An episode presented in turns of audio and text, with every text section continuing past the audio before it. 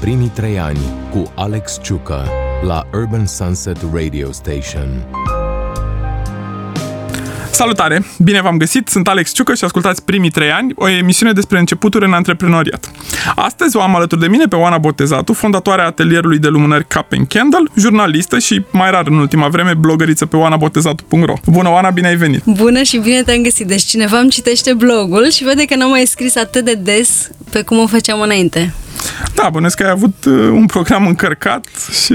Da, e, și asta și cumva toată perioada asta pandemică mi-a dat așa un pic de gândit și uh, înainte poate scriam fix ce-mi trecea prin cap pe blog și mi se părea că e important tot ce scriu eu acolo. Și acum chiar dacă mai vreau să scriu câte ceva, mă gândesc de multe ori înainte, are sens să scriu chestia asta, e important, e relevant pentru cineva? Sau uh, mai bine fac o postare pe Facebook? Sau mai bine nu mai scriu deloc, adică nu mi se întâmplă asta înainte de pandemie, dar acum cumva trec prin filtrul la acestei întrebări. Este important, este atât de important încât chiar trebuie să scriu. Uh, asta odată și doi, uh, am avut și foarte multă treabă, ca toate persoanele care au lucrat de acasă și au avut și copii din când în când în, uh, incluși în program. Dar cred că principală, principala chestie este că m-am gândit de mai multe ori decât o făceam înainte dacă este relevant ce vreau să scriu și atunci am zis să nu mai scriu prostioare și să scriu doar când consider că ceea ce scriu ajută cu adevărat. De asta e o mai puțină activitate pe blog,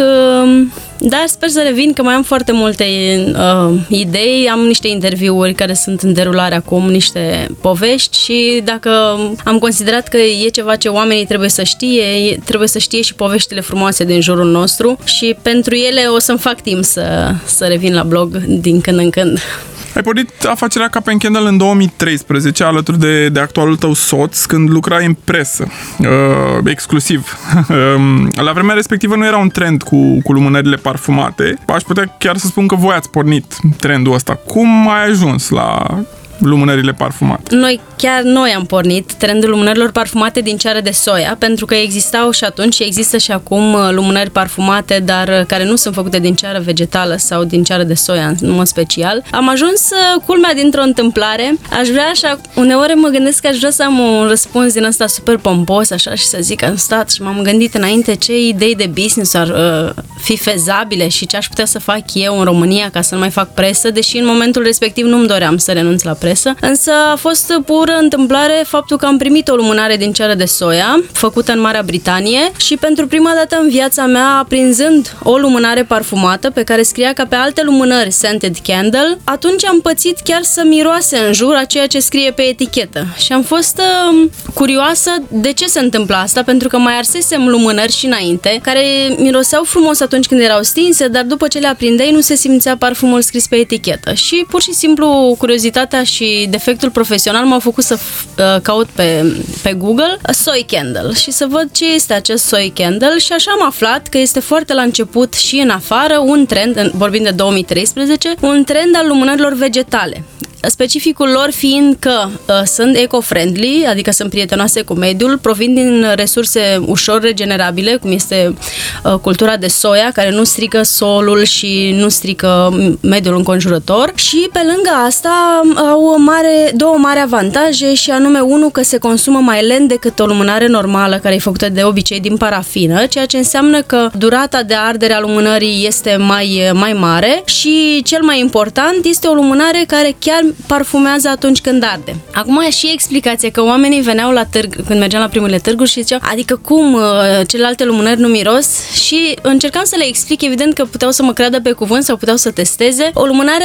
de obicei o lumânare care e făcută din parafină, 100% sau cu procent foarte mare de parafină, asta însemnând peste 80% parafină, prin ardere are un miros atât de înțepător parafina aceea care e făcută din petrol, încât uh, acoperă orice parfum ei pune.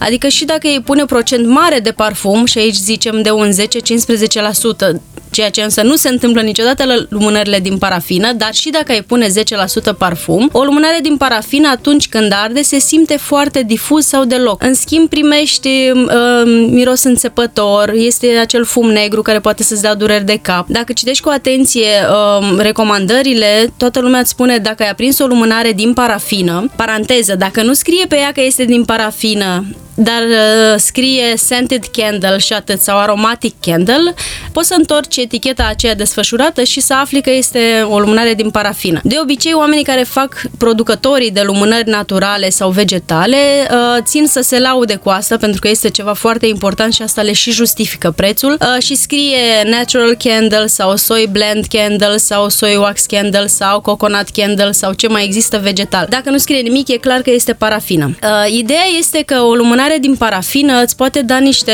uh, neplăceri și de obicei se recomandă că atunci când arzi lumânarea din parafină, după ce ai terminat de ars, să aerisești camera drept dovadă, trebuie să deschizi geamul și să scoți chestiile toxice care au fost emanate. Asta nu se întâmplă la lumânarea din ceară vegetală și cu atât mai puțin nu se întâmplă la lumânarea din ceară de soia. Mă rog, uh, bref, am uh, ajuns la momentul acela în care am căutat pe net să văd ce este acest soy candle. Mi s-a părut uh, foarte fain. Evident că am căutat să văd dacă există în România. În momentul acela nu exista în România cineva care să producă lumânări din ceară de soia parfumate. Exista un producător mic în Brașov, dacă nu mă înșel, care producea lumânări de tip pastilă din ceară de soia, dar fără parfum. Uh, între timp, din nou, dacă nu mă înșel, nu mai există producător respectiv. Uh, și mi-a rămas informația asta în cap, da, aveam un job uh, fix, lucram la, la reviste la Marie Claire, eram editor coordonator și lucram toată ziua, în fiecare zi. Nu aveam timp să mă gândesc la business, nici nu cred că îmi doream să deschid un business, dar cumva mi-a rămas informația asta în cap și la Marie Claire mă ocupam și de pagine de home and deco și de decor și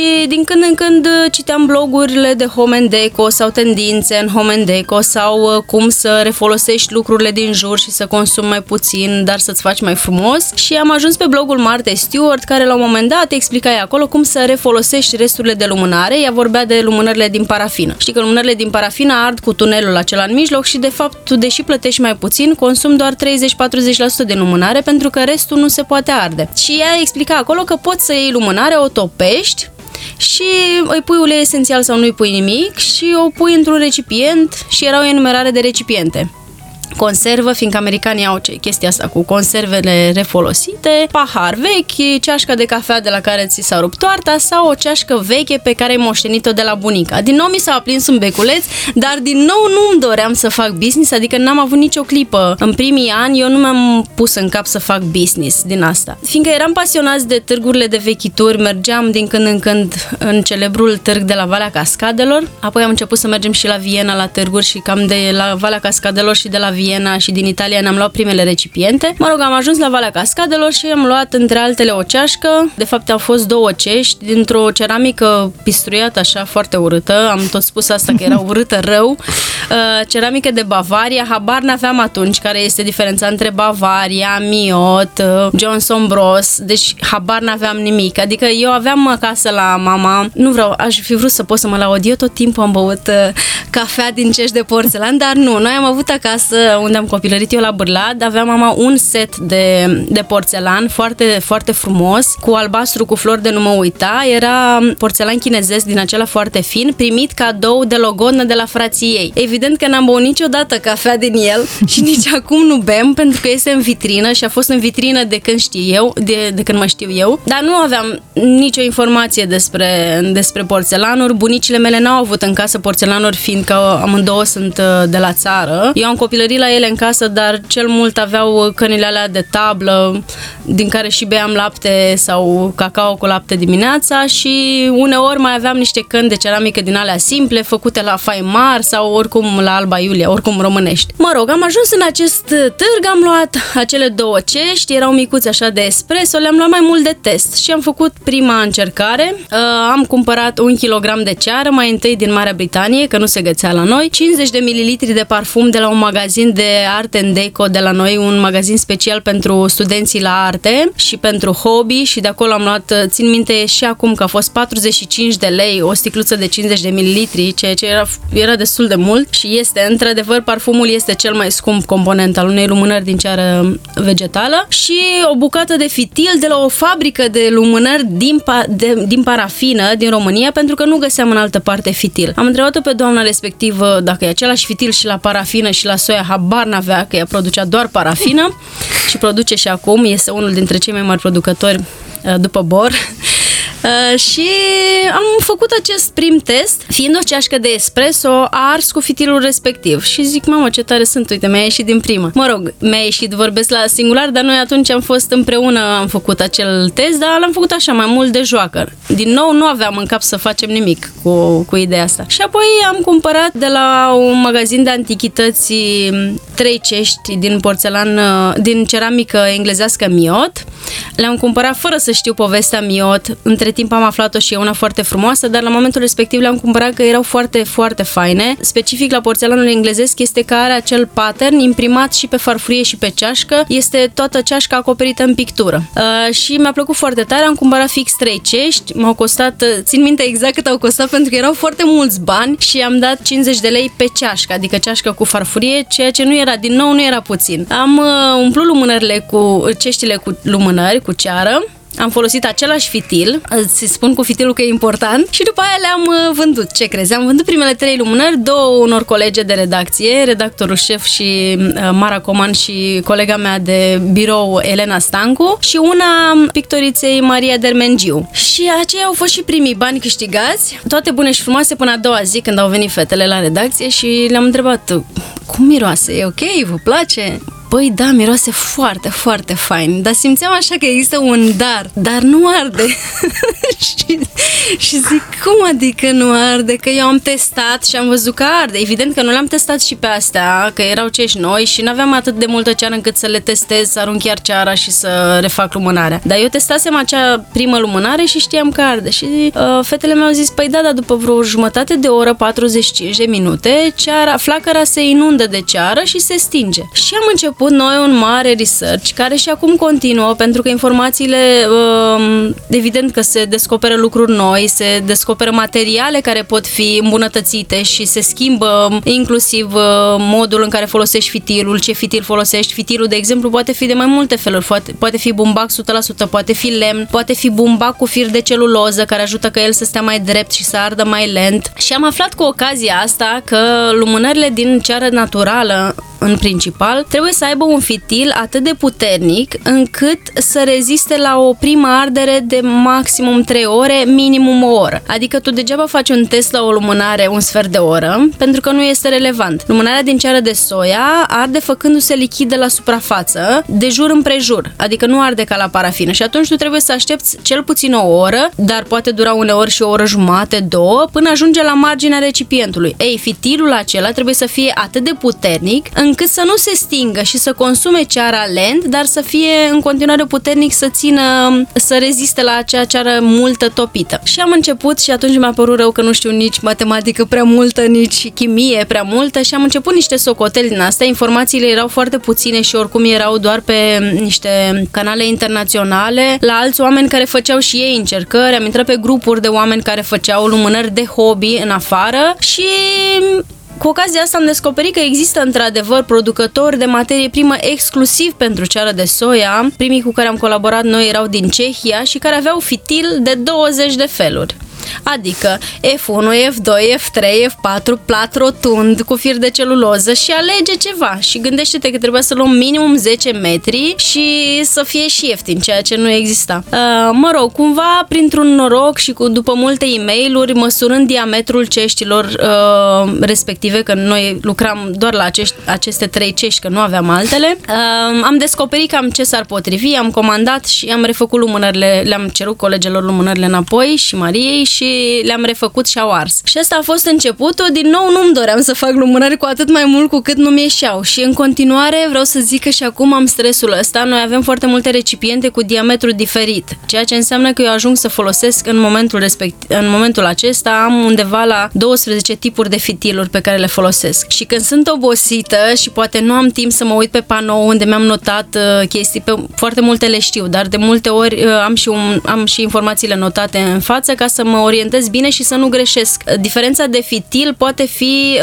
uh, adică fitilul poate fi mai mic și dacă e vorba de 0,5 cm și poate să nu ardă cum trebuie. Și deși au trecut atâția ani de la acele prime lumânări care nu au ars, eu tot am acest stres, Doamne, sper să nu fi greșit uh, fitilul și să nu ardă lumânarea. De asta pe instrucțiunile noastre uh, pe care oamenii le primesc, primesc odată cu lumânările scrie Dacă cumva lumânarea nu arde așa cum trebuie, vă rugăm să ne scrieți și rezolvăm problema. Pentru că pentru noi e foarte important ca oamenii, și asta a fost important de la început, să nu ne cumpere o singură dată. Adică eu nu mi-am dorit să te păglesc pe tine la un târg, să cumpere o lumânare care nu este ieftină, uh, recunosc și știu asta și mai ales dacă o compar cu o lumânare mass market de parafină, cu atât mai mult nu este ieftină și de asta nu mi-am dorit să dau un tun, să te conving să cumperi o dată și apoi să trec la următorul client și iar să-l conving să cumpere o dată. Nu, pe noi ne-a interesat ca omul să se îndrăgostească de produsele noastre și când se gândește să-și cumpere o lumânare pe care să dea 70, 80, 100 de lei, să zică, mă, aș putea să,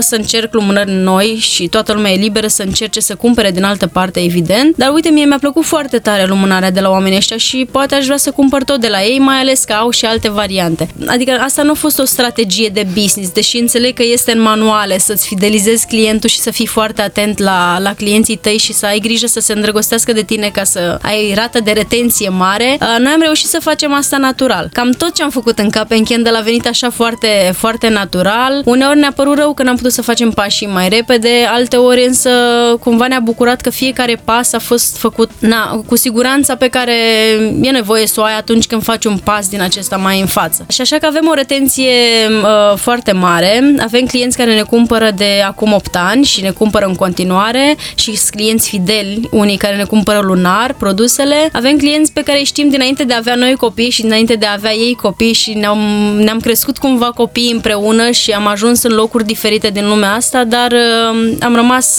uh, ei au rămas să ne susțină și noi am rămas să îi bucurăm cu lumânările noastre. Spuneai într-un interviu că la primul târg la care ați participat îți era jenă că ești acolo și că vinzi ceva. Și știu că sunt mulți antreprenori sau freelanceri că le e rușine să-și aprecieze munca la, la adevărata valoare, se uită constant la uh, exemple de branduri mult mai mari, își bagatelizează ceea ce fac ei. Aș vrea să te întreb cum ai reușit să treci peste rușinea aia, când, când uh, ai realizat că ceea ce faci e ceva special?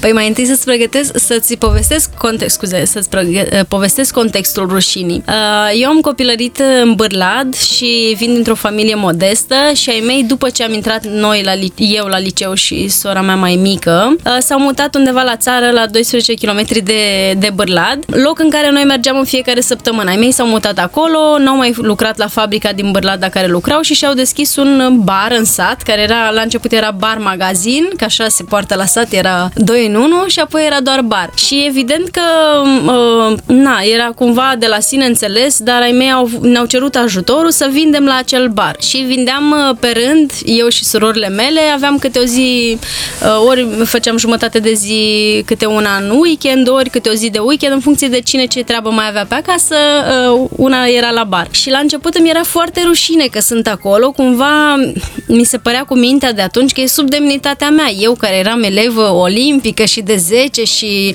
foarte bună la învățătură și cumva o priveam ca pe o pedeapsă. O să audă părinții mei și o să afle cu stupoare acest lucru, pentru că nu le-am spus niciodată. Uh, cert este că să stau acolo în spatele teșghelei și să vină oamenii uh, tineri sau mai în vârstă din sat și să-mi ceară 50 de mililitri de rom sau de vodka sau 100 de mililitri de vodka sau un nes făcut cu cola. Era așa, um, prea puțin pentru ce știam eu că pot să fac. Adică nu vedeam, cu mintea de atunci văd altfel lucrurile, cu mintea de acum, dar cu mintea de atunci o vedeam de copil, evident, o vedeam ca pe o, nu știu, n-ai învățat bine între și vin de la bar. Și cumva cred că pe fondul acestei amintiri, atunci când m-am trezit prima dată la un târg, stând să conving oamenii să cumpere ceva, da, și nu era ceva ieftin, fără să am această expertiză a producătorului de lumânări, pentru că eu și mulți oameni care veneau la târguri și nu numai ziariști, dar și prieteni, știau că eu sunt ziaristă și nu eram chiar o ziaristă, adică aveam experiența mea de ziarist la cotidiene centrale, am avut uh, niște funcții, ca să zic așa,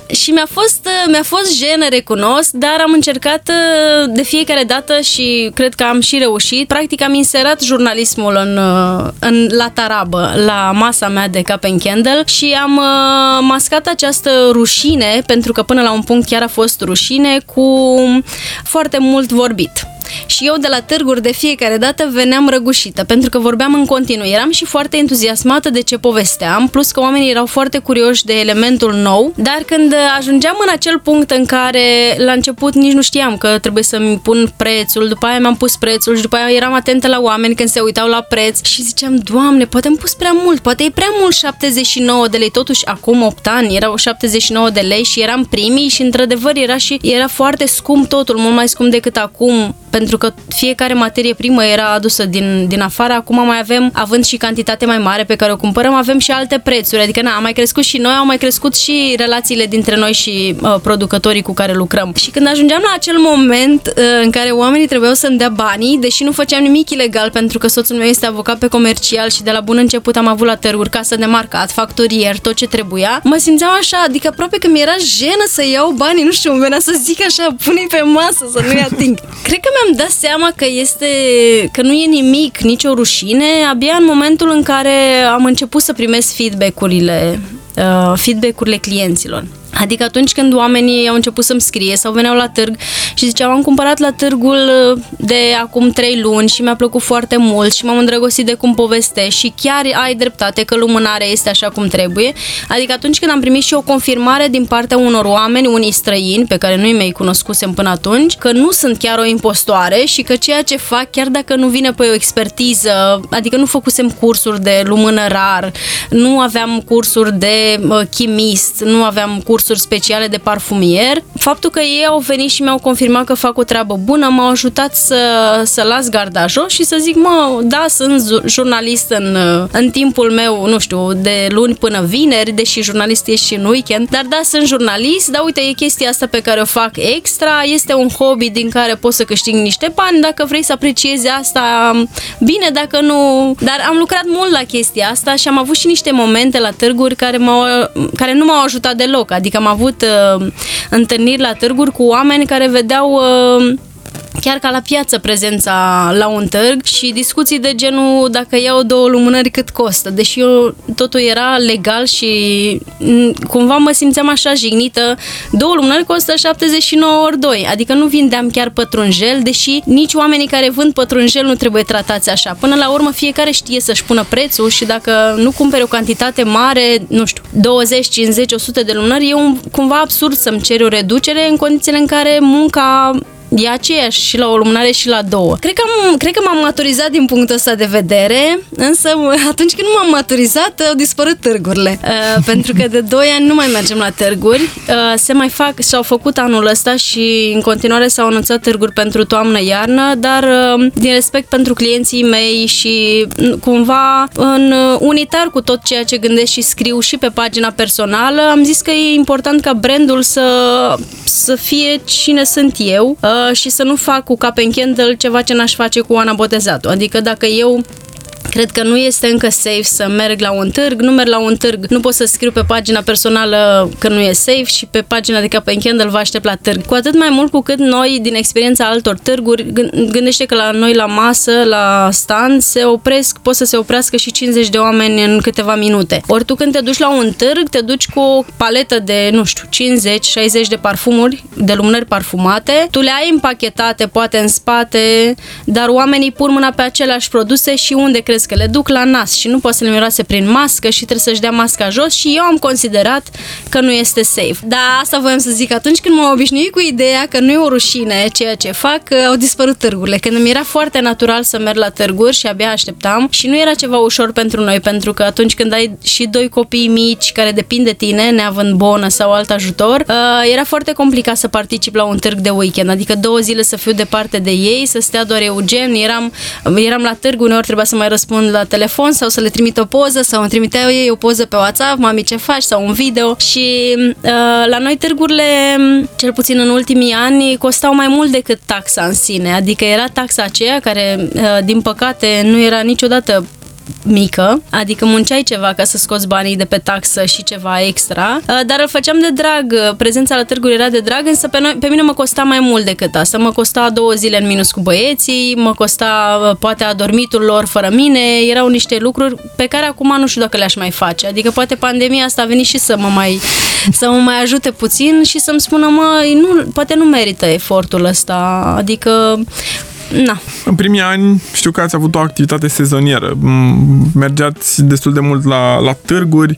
Care a fost punctul în care ai zis ok, e un business full-time, hai să facem chestia asta. În primii ani eram super sezonieri, adică produceam lumânări doar în octombrie și noiembrie și mergeam la târguri doar în decembrie. Nici măcar de Paști nu eram, uh, pentru că oamenii nu cumpărau neapărat lumânări de Paști, mai degrabă de Crăciun să le dea cadou. În momentul în care am devenit mamă prima dată, după ce l-am, l-am născut pe, pe David în 2015, în el s-a născut în aprilie și în uh, iarna respectivă am început să mergem la târguri în formulă de 3. Eram cu el în sistem și la stand și în lunile dinainte de decembrie au fost foarte mulți oameni, noi aveam o pagină de Facebook creată de la început, dar au fost foarte mulți oameni care până să se întâmple târgurile îmi scriau uh, ce pregătești, ce piese ai. Și cumva ei se obișnuiseră deja de 3 ani, asta se întâmpla la, mă rog, 2 ani și jumătate, aproape 3 distanță, se obișnuiseră că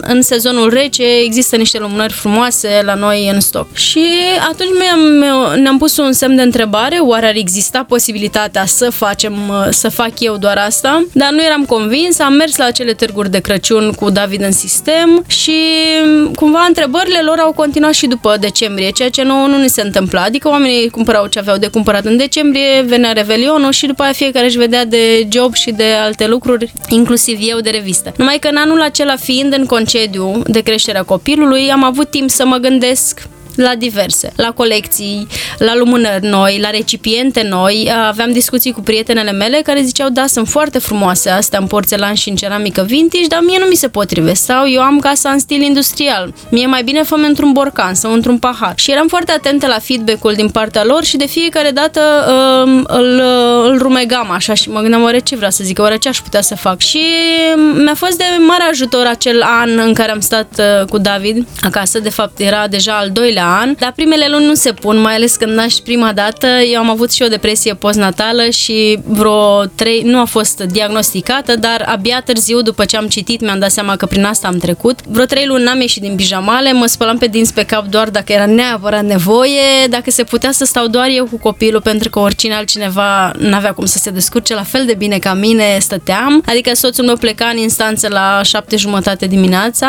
și eu eram în pijamale, evident, cu copilul dormind pe mine și se întorcea la prânz și eu eram tot în pijamale cu copilul dormind pe mine. Deci primele luni nu se pun, n-au fost bune nici pentru business, nici pentru altele, dar după aia am reușit așa să-mi dau seama că orice ar face, orice aș face, tot o să fac greșit niște lucruri și am învățat să accept că nu pot să fiu o mamă perfectă, dar pot să fiu o mamă bună pentru copilul meu. Uh, mi-am dat seama că punându-mi foarte multe întrebări despre cum să fii mamă, ești din start o mamă bună, că măcar te întrebi dacă e bine sau nu e bine ce faci. Și după ce mi s-au mai clarificat lucrurile, atunci am primit și uh, blogul în dar. Blogul l-am primit ca să nu, uh, ca să mă ajute foarte tare să ies din... Uh, Eugen s-a gândit că îmi lipsește foarte tare scrisul și atunci mi-a dat un loc unde ia și scrie aici. și stăteam cu copilul, când dormea copilul, scriam de pe telefon direct pe blog. După ce am ieșit din negura asta, a fost o perioadă în care știu că se zice asta și poate părea un mit uh, sau, nu știu, o înfumusețare a realității, dar da, când nu ai de mers zilnic la job și treaba, ea, treaba ta este să ai grijă de copil, să schimbi copilul, dar ai și ajutor, poți să mai ai o jumătate de oră de claritate în care să te gândești, mă, dar oare eu ce vreau să fac cu viața mea? Adică eu mai vreau să mai merg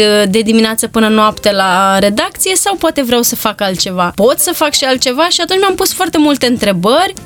N-am fost bună să iau eu decizia asta, pentru că eu sunt mai artist așa, nu foarte artistă, dar oricum nu sunt destul de pragmatică, așa cum este Eugen, și soțul meu mi-a pus o listă în față și mi-a zis dacă îmi dau demisia și fac lumânări ce se întâmplă, dacă nu îmi dau demisia și aș vrea să fac și lumânări și să cresc frumos și copilul, ce se întâmplă. Și uh, lista asta înscris, eu îi dictam și el nota, se vedea cu ochiul liber că balanța înclină în a renunța la job și a rămâne cu lumânările. Mi-am dat seama că n-aș putea să, n-am, put, ne-am dat seama amândoi că n-am putea să facem împreună exclusiv chestia cu lumânările, așa încât salariul fix a rămas la Eugen și jobul fix a rămas la el și eu am avut libertatea de a jongla cu ideea de antreprenoriat. În afară de faptul că tatăl meu a avut un bar și îl are în continuare, uh, nu am avut istoric de business în familie. Tata a făcut, a făcut business în sensul uh, cel mai uh, de la bază al cuvântului, adică a deschis un magazin, a, vând, a luat de la depozit și a vândut uh, la sat și așa, dar nu, a, nu s-a îmbogățit din asta. L-a ajutat să trăiască și l ajută în continuare, dar nu a făcut milionul de euro încă. uh, și um, am zis, ok, dacă vreau să fac chestia asta la lung, trebuie să fac niște lucruri altfel decât acum, decât până atunci. Și atunci am decis, unu, să nu mai fiu sezonieră, să comunic constant pe pagina de Facebook, să vin cu idei noi, să aduc colecții noi și atunci am început să lucrez la asta. Nu în continuare n-aveam plan de business, pentru că banii pe care îi câștigasem până atunci din ce știi, îi reinvestisem și ce mai rămânea pe lângă îi foloseam, dar erau, erau extra mani, dar nu erau foarte mulți. Și atunci, în 2016, am lansat primele colecții. Până atunci n-am avut, practic, o colecție gândită uh, în sine și am lansat consecutiv trei colecții. Și atunci a fost lansată colecția cu orașele, cu cities, cu mirosuri specifice pentru orașe din, uh, din România. Atunci am lansat colecția cu lumânări turnate în cești pictate cu motive tradiționale, care a prins foarte bine la diaspora. Și tot atunci am lansat colecția de lumânări Good Mood, care au o poveste în sine. Ele sunt niște recipiente mai mici din sticla Ambra. Sticla Ambra e asta pe care o folosim noi maro. Este foarte frumoasă că împrăștie lumină caldă și te ajută să ai o stare de bine atunci când arde lumânarea. Și prima lumânare a fost cu cafea și vanilie pe care o gândisem dinainte de a-l naște pe David pentru că nu mai puteam să, beam, să beau cafea și îmi doream foarte tare și atunci băgam nasul în, în uh, borcanul cu cafea măcinată, trăgeam de acolo destul cât să-mi ajungă pentru toată ziua. Și am zis să fac o lumânare cu vanilie și cafea. Cafeaua de sine stătătoare era prea puternică și am combinat-o cu vanilie. Mi-a plăcut ce a ieșit. Asta este un parfum pe care l-am combinat eu. Paranteză, există parfumuri pe care le cumpărăm gata făcute de producător combinate, adică cum este de exemplu tabac și, vani- tabac și vanilie și există parfumuri pe care le combin eu după cum îmi imaginez că ar putea să, să miroase bine, evident făcându-mi temele și știind ce se combină cu ce, că nu pune niciodată două note foarte tare într același parfum. Uh, și atunci am lansat primele trei colecții consecutiv. Tot atunci am făcut și site-ul. Noi până la momentul ăla nu am avut site.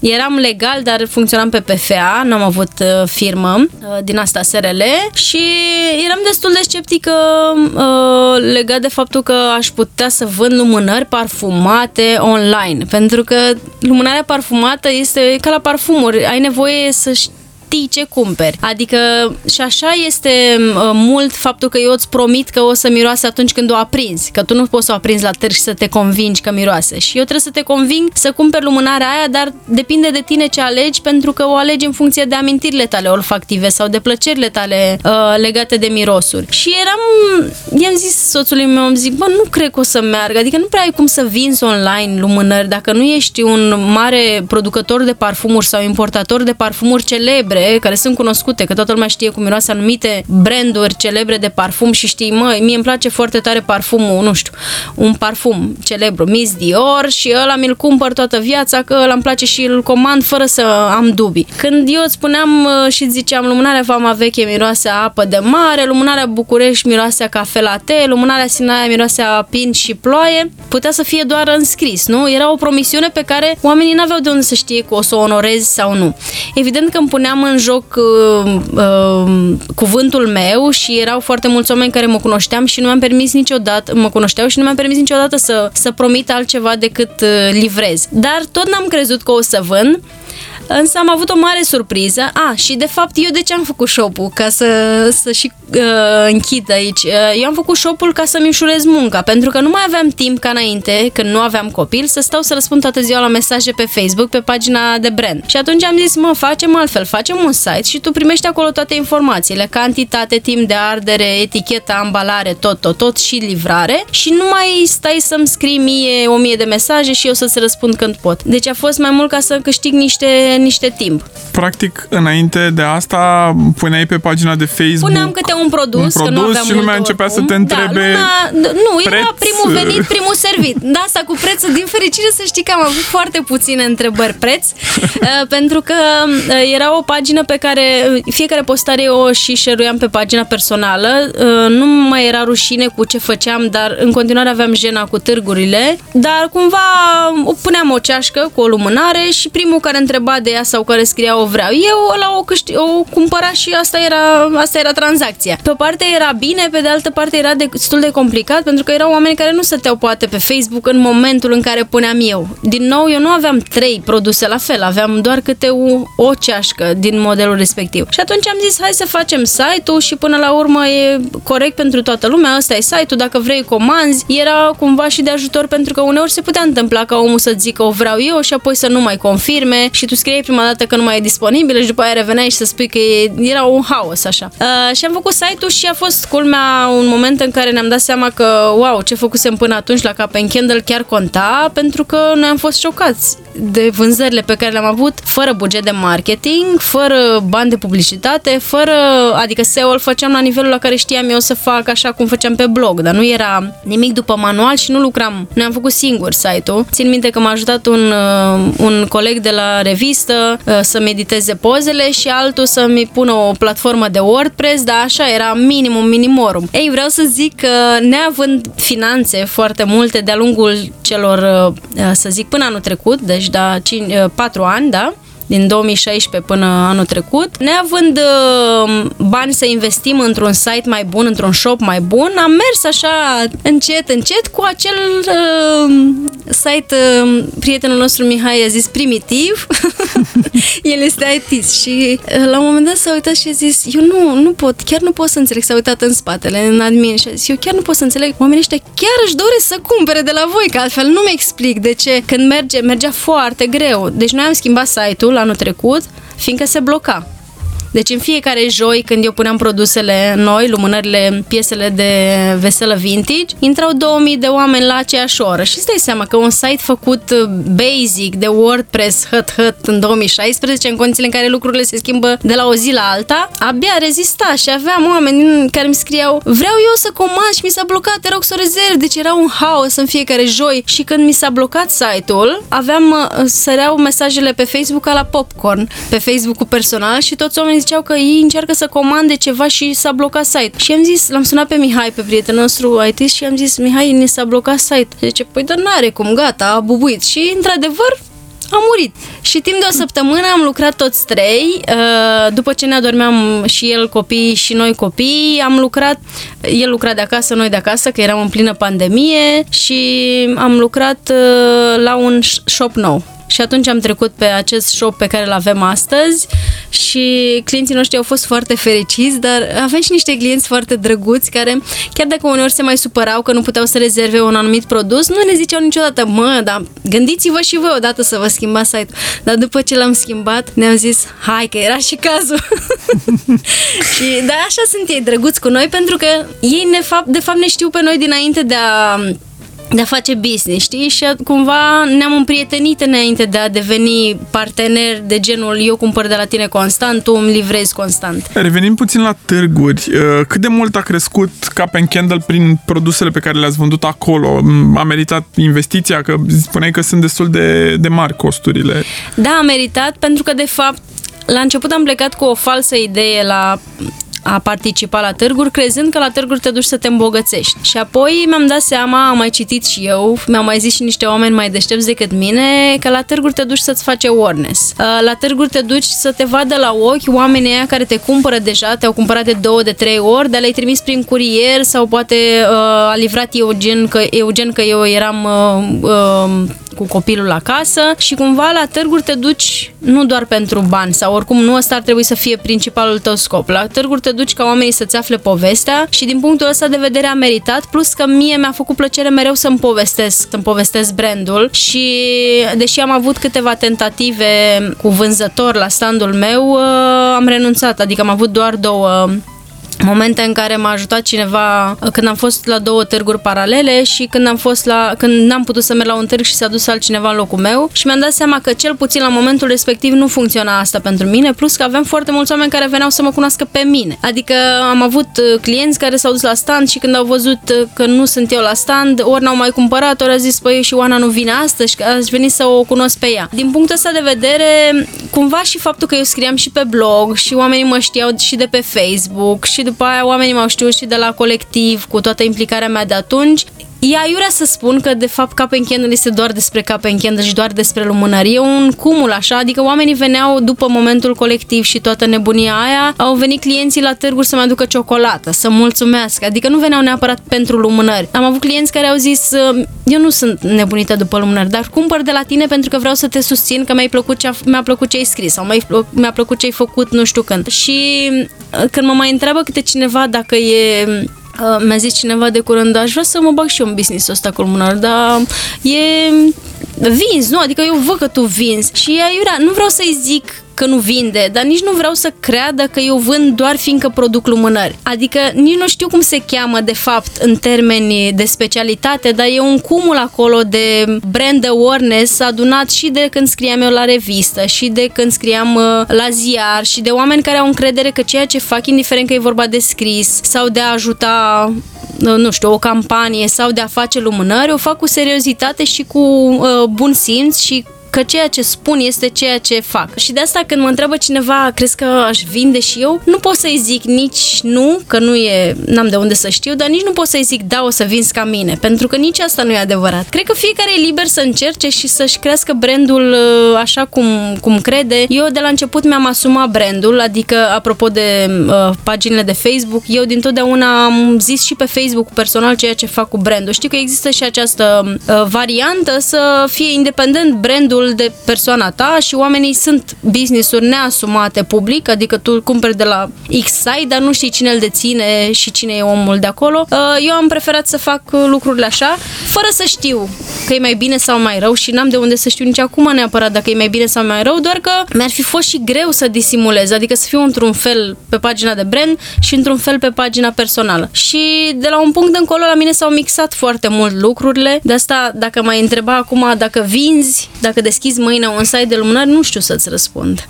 E, e funny că fix asta voiam să, să te întreb sau, mă rog, în zona asta voiam să, să duc discuția. În momentul ăsta sunt mai multe branduri de lumânări uh, uh ambientale, nu știu acum dacă câte folosesc uh, sunt, parafină uh, și da, câte sunt, folosesc... Da, și sunt, să zic eu sigur că știu piața, sunt de când a început pandemia, a explodat numărul de producători de lumânări vegetale. Da, chiar sunt foarte mulți. Ideea e că mi se pare că sunt mulți care încearcă să replice ceea ce faceți voi. Um, și vreau să te întreb... M-ai întrebat dacă sunt lucruri despre care nu vreau să vorbesc. Uh, nu e ceva despre care nu vreau să vorbesc, dar uh, e într-adevăr, uh, există această chestie, dar nu e doar la lumânări. Este, întreabă-mă și eu să-ți răspund oricum ce vreau. nu, voiam să te întreb cum ai gestionat informația asta, pentru că sunt convins că au fost situații în care ai descoperit că un întreg concept a fost replicat, uneori cu mai multe resurse de marketing. Și sunt convins că e o chestie care îi pică greu oricărui om să vadă că da, chestiile pe care le face că, el... Ți-am zis că am mai crescut. Uh, la început mi-a fost foarte greu și acum e greu, de exemplu, adică am, eu am trăit și um, am avut un caz la ziar, la un moment dat am scris o poveste care a fost deschidere de ziar la evenimentul zilei. Eu am avut deschidere de ziar vineri, care era o poveste, un fel de interviu de istorie recentă cu un om de la, din sat de la bunica mea, care, uh, foarte pe scurt așa, avea un jurnal în care scria zilnic de 45 de ani la modul foarte simplu al unui om de la țară de pat, cu patru clase, scria, nu știu, de genul. Azi am mâncat mămăligă prăjită cu cârnat și cu lapte bătut, toader și cu Vasile s-au bătut în sat. Și asta era jurnalul pe ziua respectivă. Niște oameni de la muzeul de Muzeul Țăranului mi-au confirmat că este foarte important din punct de vedere etnografic și al, adică social, era foarte important acel jurnal. Și omul avea o valiză plină cu acele turii și eu am scris povestea în evenimentul zilei și două două zile mai târziu, în duminica adică, într-un ziar local din Bârlat, de la mine de acasă, era fix același text, inversate paragrafele între ele și doar că tipa de la ziarul din Bârlat s-a dus până la sat la mine, că știa de unde e, că normal eu în ziar trebuie să scriu de unde e, s-a dus și a făcut alte poze. Și am tră- trăit momente din acestea în care mi s-au copiat textele, asta a fost doar un exemplu, dar au fost, sau subiectele, sau abordările. Așa încât prima dată când cineva m-a copiat, dar uh, grosolan, la modul în care s-a dus la un târg la care știa că eu nu merg și la care eu n-am mers într-adevăr și a pus lumânări turnate în cești pe masă și a pus etichetă cu Cup and Candle. Despre asta am scris atunci, adică m-a, m-a măcinat atât de tare încât trei zi, eu am aflat de la o clientă, de la Veronica Soare. M-a măcinat trei zile și eram așa super nervoasă și vorbeam cu toată lumea și nu venea să cred, adică înțeleg să faci la fel produsul, poate, să faci ideea să o replici, dar să-ți pui cu cap în candle mi se părea too much și scris tot italic cum aveam eu logo-ul atunci. Chestia este că la momentul respectiv noi nu aveam brandul înregistrat, neștiind dacă vrem să facem. Asta a fost o primă greșeală noastră. Uh, între timp am remediat uh, toate lucrurile astea care țin de safety din punctul ăsta de vedere. Inițial am zis că nu scriu ca să nu-i fac reclamă, după aia m-am enervat atât de tare încât am scris. Uh, au existat oameni care au aflat de povestea aia și au cumpărat chiar și așa și cumpără în continuare, că tipa există în continuare, dar și-a schimbat uh, okay. numele. Nu mai face încești, adică a făcut doar atunci. Na, normal că mai multă lume a fost cea care a blamat-o decât cea care nu a blamat-o. Am primit atunci și mesaje de tipul, dar nu mai fi așa răutăcioasă, că până la urmă ce a făcut, că n-ai inventat tu roata. Și eu de fapt nu aveam o problemă că a făcut lumânările în cești, aveam o problemă că S-a dus la târg, Veronica ea și asculta povestea și zicea că ea și cu soțul ei le fac cumva zice că suntem noi, wow. dar nu eram noi. Erau wow. așezate fix cum le așezam eu la târg, adică pe niște cărți puse niște cești, totul era la Indigo. Cartolinele erau legate tot cu sfoară, totul era unul la unul. Eu am avut atunci inclusiv uh, capturi uh, că le pusese și pe site câteva produse, erau inclusiv ambalate cum le ambalam eu, totul era și Apoi mi-am dat seama în timp, sau mai, au mai existat și alte momente, adică am avut inclusiv momente de, și sunt în continuare producători de lumânări, foste cliente de ale mele care au vândut prima dată lumânări cumpărate de la mine Ok. Adică oh. au cumpărat de la mine o ceașcă, două, trei, patru și după aia când și-au lansat propriul brand de lumânări, au vândut mai întâi lumânările cumpărate de la mine. Da, am avut uh, și am avut multe despre care n-am scris, adică am avut, despre unele am scris, am avut, nu știu, o întâlnire cu o persoană celebră, cunoscută în uh, așa o vedetă, cu care am avut uh, discuțiile, eu i-am propus să facă produsul respectiv că se potrivea în tot ceea ce făcea ea, am avut discuțiile înaintate până la a stabili parfumurile și apoi ea le-a făcut cu altcineva folosind informațiile de la mine, dar m-am mai călit așa în, între timp uh, și acum chiar dacă um, eu știu, wink wink, cine ascultă, eu știu ce fac 90% dintre producătorii de lumânări pentru că eu știu foarte bine piața și sunt foarte atentă, dar nu mai investesc atât de multă energie în a mă enerva. Adică noi am lansat în pandemie ceea ce trebuia să fie prima colecție lansată uh, cu multă vâlvă și cu mulți invitați la cărture și prima noastră colecție lansată oficial cu lume și frumos, s-a amânat, lansarea ei s-a amânat cu două zile înainte să se întâmple, că atunci au intervenit restricțiile din martie, acum doi ani. Uh, și am, așa că am lansat-o de la mine din atelier, Uh, cu băieții stând la geam să vadă ce face mami acolo și nu ne dă drumul să intrăm și noi și am lansat-o pe Facebook și a fost lumânarea pe uh, colecția de lumânări pe cuvânt cu acele cuvinte dorul, iubirea, magia. Și da, știu că există, câteva luni mai târziu au apărut uh, producători de lumânări care au lansat niște lumânări noi inedite în România și anume lumânarea dor, iubire, magie, aceleași cuvinte, dar nearticulate cu articol hotărât. Am refuzat să mai scriu despre asta sau mă rog, uh, aș vrea ca oamenii să știe că știu și în cercul meu de prieteni vorbesc despre asta pentru că e evident că mă afectează într-o oarecare măsu- măsură, dar nu mai consum energia spunându-le nu ți-e rușine că faci chestia asta, că ai putea să faci altceva. Pentru că, de fapt, mi-e ciudă că sunt foarte multe idei pe care poți să le faci. Adică eu trebuie să mă opresc, mă obligă urgent să mă opresc la numărul de parfumuri, de exemplu. Adică acum pentru iarnă am o mie de variante în cap, doar că nu, nu îmi permit să le lansez pe toate și nici nu este business-wise, nu e înțelept să lansezi 20 de parfumuri într-o singură lună sau 20 de tipuri de lumânări într-o singură lună. Sunt o mie de chestii pe care poți să le faci numai cu lumânări din ceară de soia. Nu poți să înțeleg de ce să te blochezi la ceva ce face deja cineva. Și eu mă inspir, de exemplu, mă inspir lumânările Ambra, nu am inventat eu asta. Worldwide, în 2015, niște producători de lumânări, cred că din Canada erau, au zis, bă, vă știți ce mișto arată lumânarea prin sticla asta? și au lansat niște lumânări în sticla Ambra, dar nu au, adică nu au patentat și nu aveau ce să patenteze și atunci a început acest trend al lumânărilor turnate în sticla Ambra. Dar una este să, să fii atent la ce recipiente se poartă, da, adică să știi că se poartă sticla Ambra sau că te ajută să dea o lumină caldă și una este să mă fi uitat eu la eticheta din Canada și să văd cum a scris ăla acolo. December Candle, ok, hai să fac și eu December Candle. Nu, am venit mereu cu ceva nou. De exemplu, eu la Good Mood numele meu aparține și este înregistrat. Și uh, pentru că mi-am învățat lecțiile. uh, dar nu tot timpul este fezabil. Adică eu nu aș putea să mă duc să înregistrez șapte sau opt lumânări pe cuvânt, să mă duc să înregistrez lumânarea îmbrățișarea, lumânarea dorul, lumânarea... Nu poți să faci chestia asta că nici măcar nu este ok să faci. Adică te costă mai mult decât, uh, decât face. Și la Good Mood uh, m-am gândit, adică mai întâi m-am gândit cafeaua mă ajută să-mi dea o stare, să-mi dă, îmi dă o stare bună, trebuie ceva, da, lumânarea înseamnă mood, am făcut o chestie. Dintre astea am marele avantaj că având exercițiul scriturii și al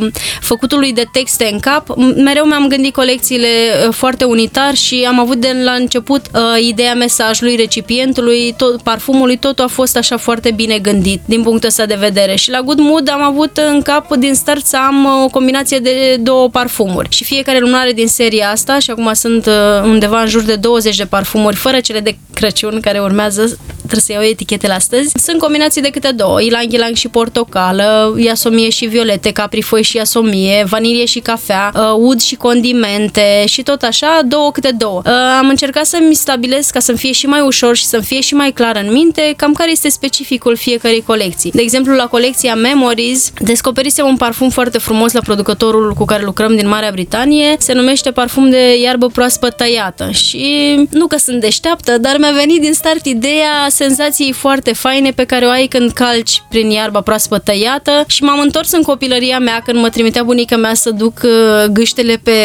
pe imaș și mergeam de sculță, că toți copiii la țară vara și dacă cumva dimineața plecam prea devreme era rouă și s-a făcut în capul meu o combinație de genul ăsta și zic ok și aș putea să-i zic cum. Și am zis memories și așa a rămas numele. Și atunci am băgat acolo și pano șocola care te duce cu, miro- cu gustul la uh, mirosul de cozonac, acolo este și lumânarea Coffee Time care este doar cu boabe, cu miros de boabe de cafea, acolo este și lumânarea Vintage Bookstore care este bestsellerul pe, pe categoria asta care te duce cu gândul la o bibliotecă veche și la momentul ăla în care nu aveai altă treabă decât să stai să citești în vacanța de vară și mirosea așa în casa la bunica mea unde citeam eu vara că era mai răcoare, citeam în casa aia, în camera aia bună, unde erau uh, toate lucrurile de zestre și mirosea așa vechi și erau și cărțile mele pe care mi le aducea tata de la biblioteca din Bârlad. În fiecare săptămână se ducea cu permisul și după lista de lectură de la școală mi-aducea teancul de cărți. Și fiecare colecție am încercat să fie gândită așa în avans. De asta,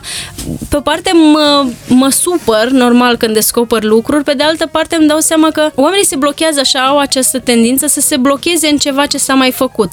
Când paleta de chestii nefăcute este infinit mai mare și mai ofertantă. Dar poate uneori, adică încerc să le găsesc și justificări și mă supăr, dar nu pot să, să, să le scriu. Adică n-am scris niciodată nimănui să-i scriu un mesaj să zic, mă, dar chiar nu ți se pare că nu e ok ce faci? Nu știu, poate le e frică să meargă pe un drum sau poate acum o să facă trei lumânări inspirate după lumânările mele, dar mâine o să facă mai bine și o să vină cu o idee nouă. Și atunci, de asta zic că m-am maturizat sau poate am mai puțin timp liber decât înainte, încerc să nu să nu mă las afectată, dar nu atât de tare cum o făceam. Uh, am, am clienți care îmi scriu când descoperă că normal cam toată lumea care face lumânări și le promovează pe diverse canale și îmi trimit prin screen-uri, bă, uite ce a făcut tipul asta sau uite ce a făcut tipul ăsta, dar uite, tu de ăștia știai și mereu le zic, da, știam, pentru că îmi fac temele și pentru că prin prisma algoritmilor de Facebook și de Instagram, fiind pe aceleași cuvinte de căutare și pe aceleași taguri, toate reclamele respective de cele mai multe ori ajung și la mine. Da, na,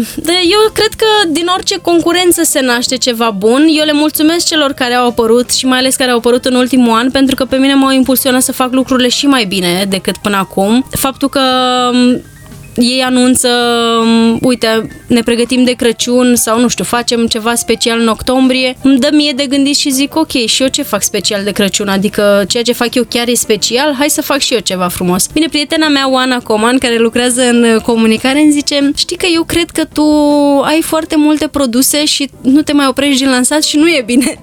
Pentru că, într-adevăr, am această tendință, repet, fiindcă oferta este nelimitată, adică gândește că la producătorul nostru de parfumuri, la unul din cei trei de la care cumpărăm, sunt peste 200 de variante de parfum. Ori eu zici că sunt nebună când am mixelul ăla de la el în față și îl văd acolo și văd uh, vanila spark sau vanilie cu cuișoare sau vanilie simplă și cuișoare separat și mai văd încă o mie de variante, păi eu le vreau pe toate. și eu gen zice, păi nu alege, păi nu că le vreau pe toate, că îmi trebuie, că trebuie să lansez acum. Și nu mă pot opri, adică eu nu fac niciodată doar o lumânare de Crăciun. Pentru pentru că mă gândesc, ok, dar dacă nimeresc pe cineva care nu-i place scorțișoara, trebuie să am o lumânare care să-i placă și el. Și așa că lumânarea noastră acasă, de exemplu, care apare în fiecare decembrie, de fapt în fiecare noiembrie-decembrie, am lansat-o anul trecut și este cu un desen făcut special de noi de ilustratoarea Cristina Frey. Este o lumânare foarte duioasă, așa, desenul în sine este foarte duios, cu niște oameni care stau îmbrățișați și cu ochii închiși și am creat-o în principal din dorul pentru surorile mele, cu care nu mă văzusem deloc anul trecut. Pentru lumânarea acasă, de exemplu, noi avem patru variante variante de parfum, că există și varianta mai masculină, există și varianta cu citrice, există și varianta cu brad și există și scorțișoară cu vanilie, care este un, un parfum uh, uh, iubit, dar ne, nu foarte cumpărat. Adică toată lumea zice că mm, ce-mi place să miroase scorțișoară de Crăciun, dar nu toată lumea cumpără lumânarea cu scorțișoară și vanilie pentru că e prea gurmandă. Și am observat că la români lumânările gurmande sunt uh, iubite, adică le duci la stand, le miros și le plac, dar nu le cumpără. Spre deosebire de americani, care ei sunt înnebuniți, au inclusiv lumânare cu miros de barbecue, cu popcorn, cu toate prostiile, astea pe care eu nici măcar nu le-aș comanda parfumurile. Cât de mult simți că a contat experiența ta de storyteller în succesul Cap and Candle?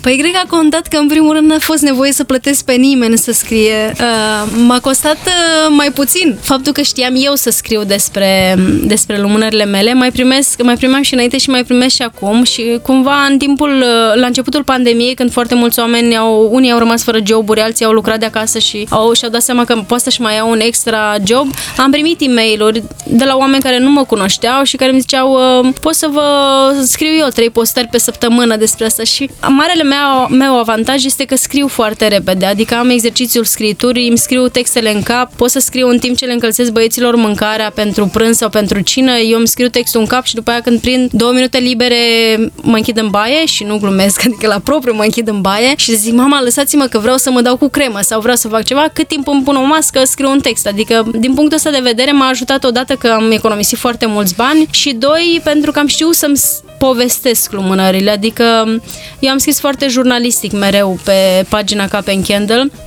nu toate postările sunt niște mici știri, dar de fiecare dată am încercat să aduc și elementul de noutate, fără a uita însă să respect un principiu uh, pe care unii jurnaliști îl mai uită astăzi și anume că vorbești cu un om care poate nu știe despre ce vorbești. Adică nu plec niciodată de la premiza că fiecare om care citește pagina Cap Candle sau o postare de la mine știe despre lumânările din ceară de soia. Și atunci am mereu grijă la odată la două, trei postări să le readuc aminte cei cu aceste lumânări din ceară de soia, de ce sunt ele speciale, ce au specific. Uh, și m-am întâlnit cu oameni, nu știu, noi suntem pe piață de 8 ani și te întâlnești cu oameni și zic, cum adică ceară de soia? Adică soia nu este ceva ce mâncăm și adică cum să miroase? Păi lumânările nu prea miros când ar. Așa ce miroase? A ceară? Mirosul ăla de biserică? Adică acest principiu al uh, știrii, pleci de la premiza că oamenii nu știu despre ce vorbești și dai și informația de background, îl respect de fiecare dată. Uh, m-a ajutat că am reușit să-mi creez eu niște Adică am folosit niște chestii pe care le foloseam în jurnalism și în presă și în ceea ce fac la Cap Candle, inclusiv uh, chestii legate de uh, fidelizarea publicului legată de conținutul tău. Adică faptul că avem o zi pe săptămână care este numită Joy de Joi, care punem produsele noi în shop. Asta este inspirată de la um, faptul că noi aveam la ziar în fiecare vineri acel program al de la televizor, da? Ziarul era publicat cu programul televizorului și oamenii știau că în fiecare vineri își cumpără, dacă ei nu cumpărau ziarul în fiecare săptămână, vineri îl cumpărau ca să primească programul de la televizor și aveai, știau la ce să se aștepte și știau că trebuie în fiecare vineri să vină la tine la, la tine la tarabă să-și ia ziarul respectiv. Și cumva așa am obișnuit și eu pe clienții mei, cu foarte puține excepții nu pun joia produse în shop, dar de regulă în fiecare joi pun produsele în shop. Ieri am murit de râs cu o clientă care mi-a scris de dimineață că o întrebasem eu de... De fapt am anunțat-o de niște produse dintr-o colecție care știam că îi place și îmi scrie dimineața pe la 11 Doamne, ce bine că n-ai apucat să le pui! Uh, nu știu ce ți s-a întâmplat, dar eu mă bucur că n-ai apucat să le pui. E semn de la Dumnezeu că nu le pui și că pot să, pot să fiu atentă să le rezerv, că fix la ora 10 jumate la care puteam eu să, la care pun eu de obicei produse, nu era ea disponibilă și acum era 11 și era disponibilă să fie în shop. După aia eu n-am apucat să-i răspund imediat, dar ea stă și stă și după aia îmi scrie Doamne, îți dai seama ce disperată sunt dacă azi e miercuri și eu îmi crezut că e joi? Deci ea era, abia aștepta ziua de joi și am, am momente în care oamenii mă întreabă dacă n-am apucat să fac teasing destul luni, marți, miercuri sau poate miercuri am ceva de rezolvat și nu apuc să anunț uh, oamenii, vedeți că și mâine pun produse, seara primesc mesaj, dar mâine la 10 jumate ai produse noi, nu? E exact ca la copii, pentru că și eu am observat la copiii mei că dacă știu ce urmează să se întâmple, sunt mai disponibili Adică negocierile durează mai puțin. Dacă le spui că astăzi mergi la grădiniță, dar te iau mai devreme și apoi mergem în parc să mergem la bicicletă, se îmbracă mai repede dimineața ca să meargă la grădiniță. Așa este și la business, adică oamenii dacă știu că uh, joia la cafeneaua lor preferată au 5% reducere sau au un sortiment nou de cafea sau au ceva acolo, ei țin minte ziua aia de joi că e importantă pentru pentru ei din punctul ăsta de vedere. Uh, apropo de Facebook, de spune de, de comunitatea de pe Facebook, ai o comunitate foarte loială. Uh, de altfel, au fost și mulți oameni care te-au propus la podcastul ăsta uh, atunci când am mai întrebat ce antreprenori să, să mai aduc în, în emisiune și uh, de multe ori auzeam Oana Botezatu, Oana Botezatu neapărat trebuie să, trebuie să vină să vorbească la, la primii trei ani. Cât de mult te-a ajutat asta în, în pandemie? Pentru că bănuiesc că în lunile alea de, de lockdown a fost o incertitudine pentru toată lumea și s-a simțit și la voi.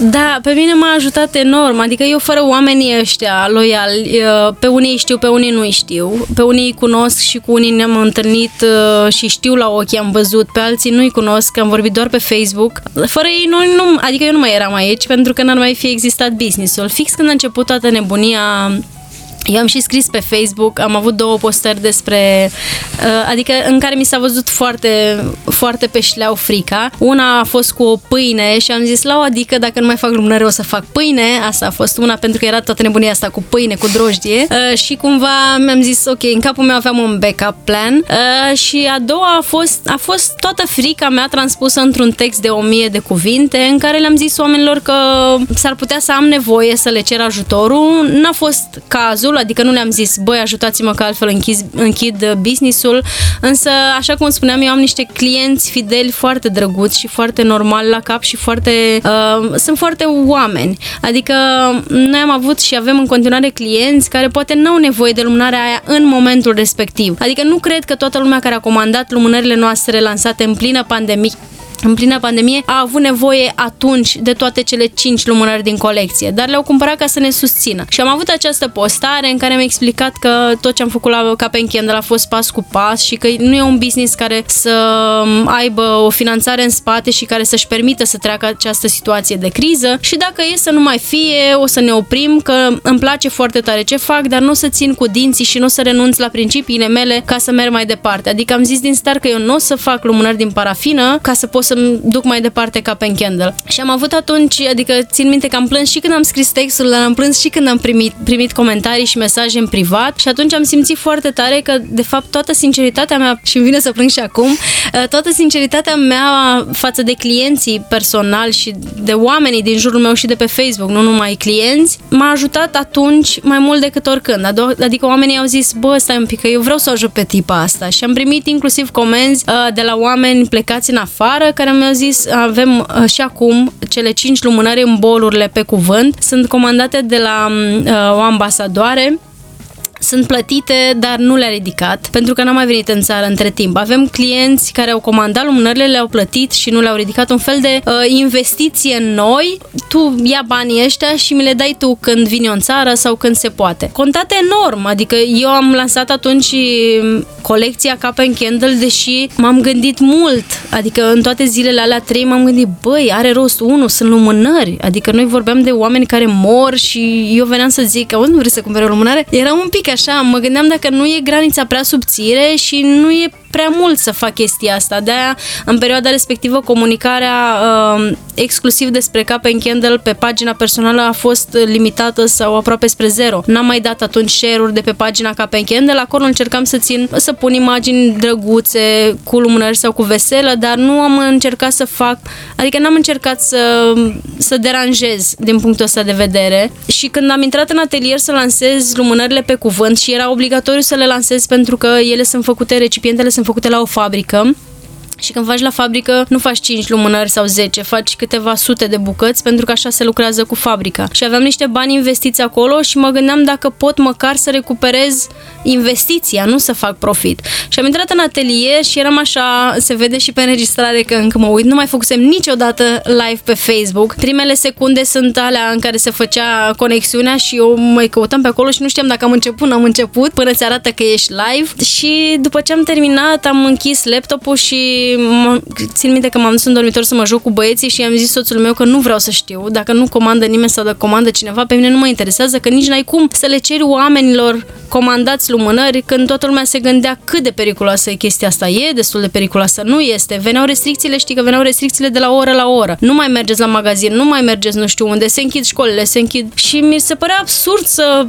lumea să fie cu gândurile acolo și inclusiv eu eram cu gândurile acolo pentru că sora mea mai mare lucrează într-un spital și lucrează fix în zona care a fost prima zonă roșie din Italia și pe o parte erau toate gândurile mele în direcția asta și frica personală și pentru mine, pentru copiii mei, pentru ai mei și pe de altă parte era această uh, povară pe care o aveam, băi, am investit niște bani aici, oare îi scot, oare nu-i scot. Am avut și norocul uh, soțului meu care este mai uh, cum spuneam, e mai pragmatic și ne-a zis, uh, baby, dacă, dacă e să meargă bine, dacă nu, în seara asta, după ce adormim băieții, stăm și facem cu liniuță ce am putea să facem. Și noi n-am așteptat să ne fie, nu că să ne fie rău, dar n-am așteptat să să ne dărâme criza și am venit cu foarte multe chestii noi pe care le-am făcut uh, înainte să se întâmple răul, adică înainte ca lucrurile să se strice de tot, înainte să se anuleze toate târgurile și toate workshopurile, pentru că la început s-au anulat în prima fază câteva evenimente cu uh,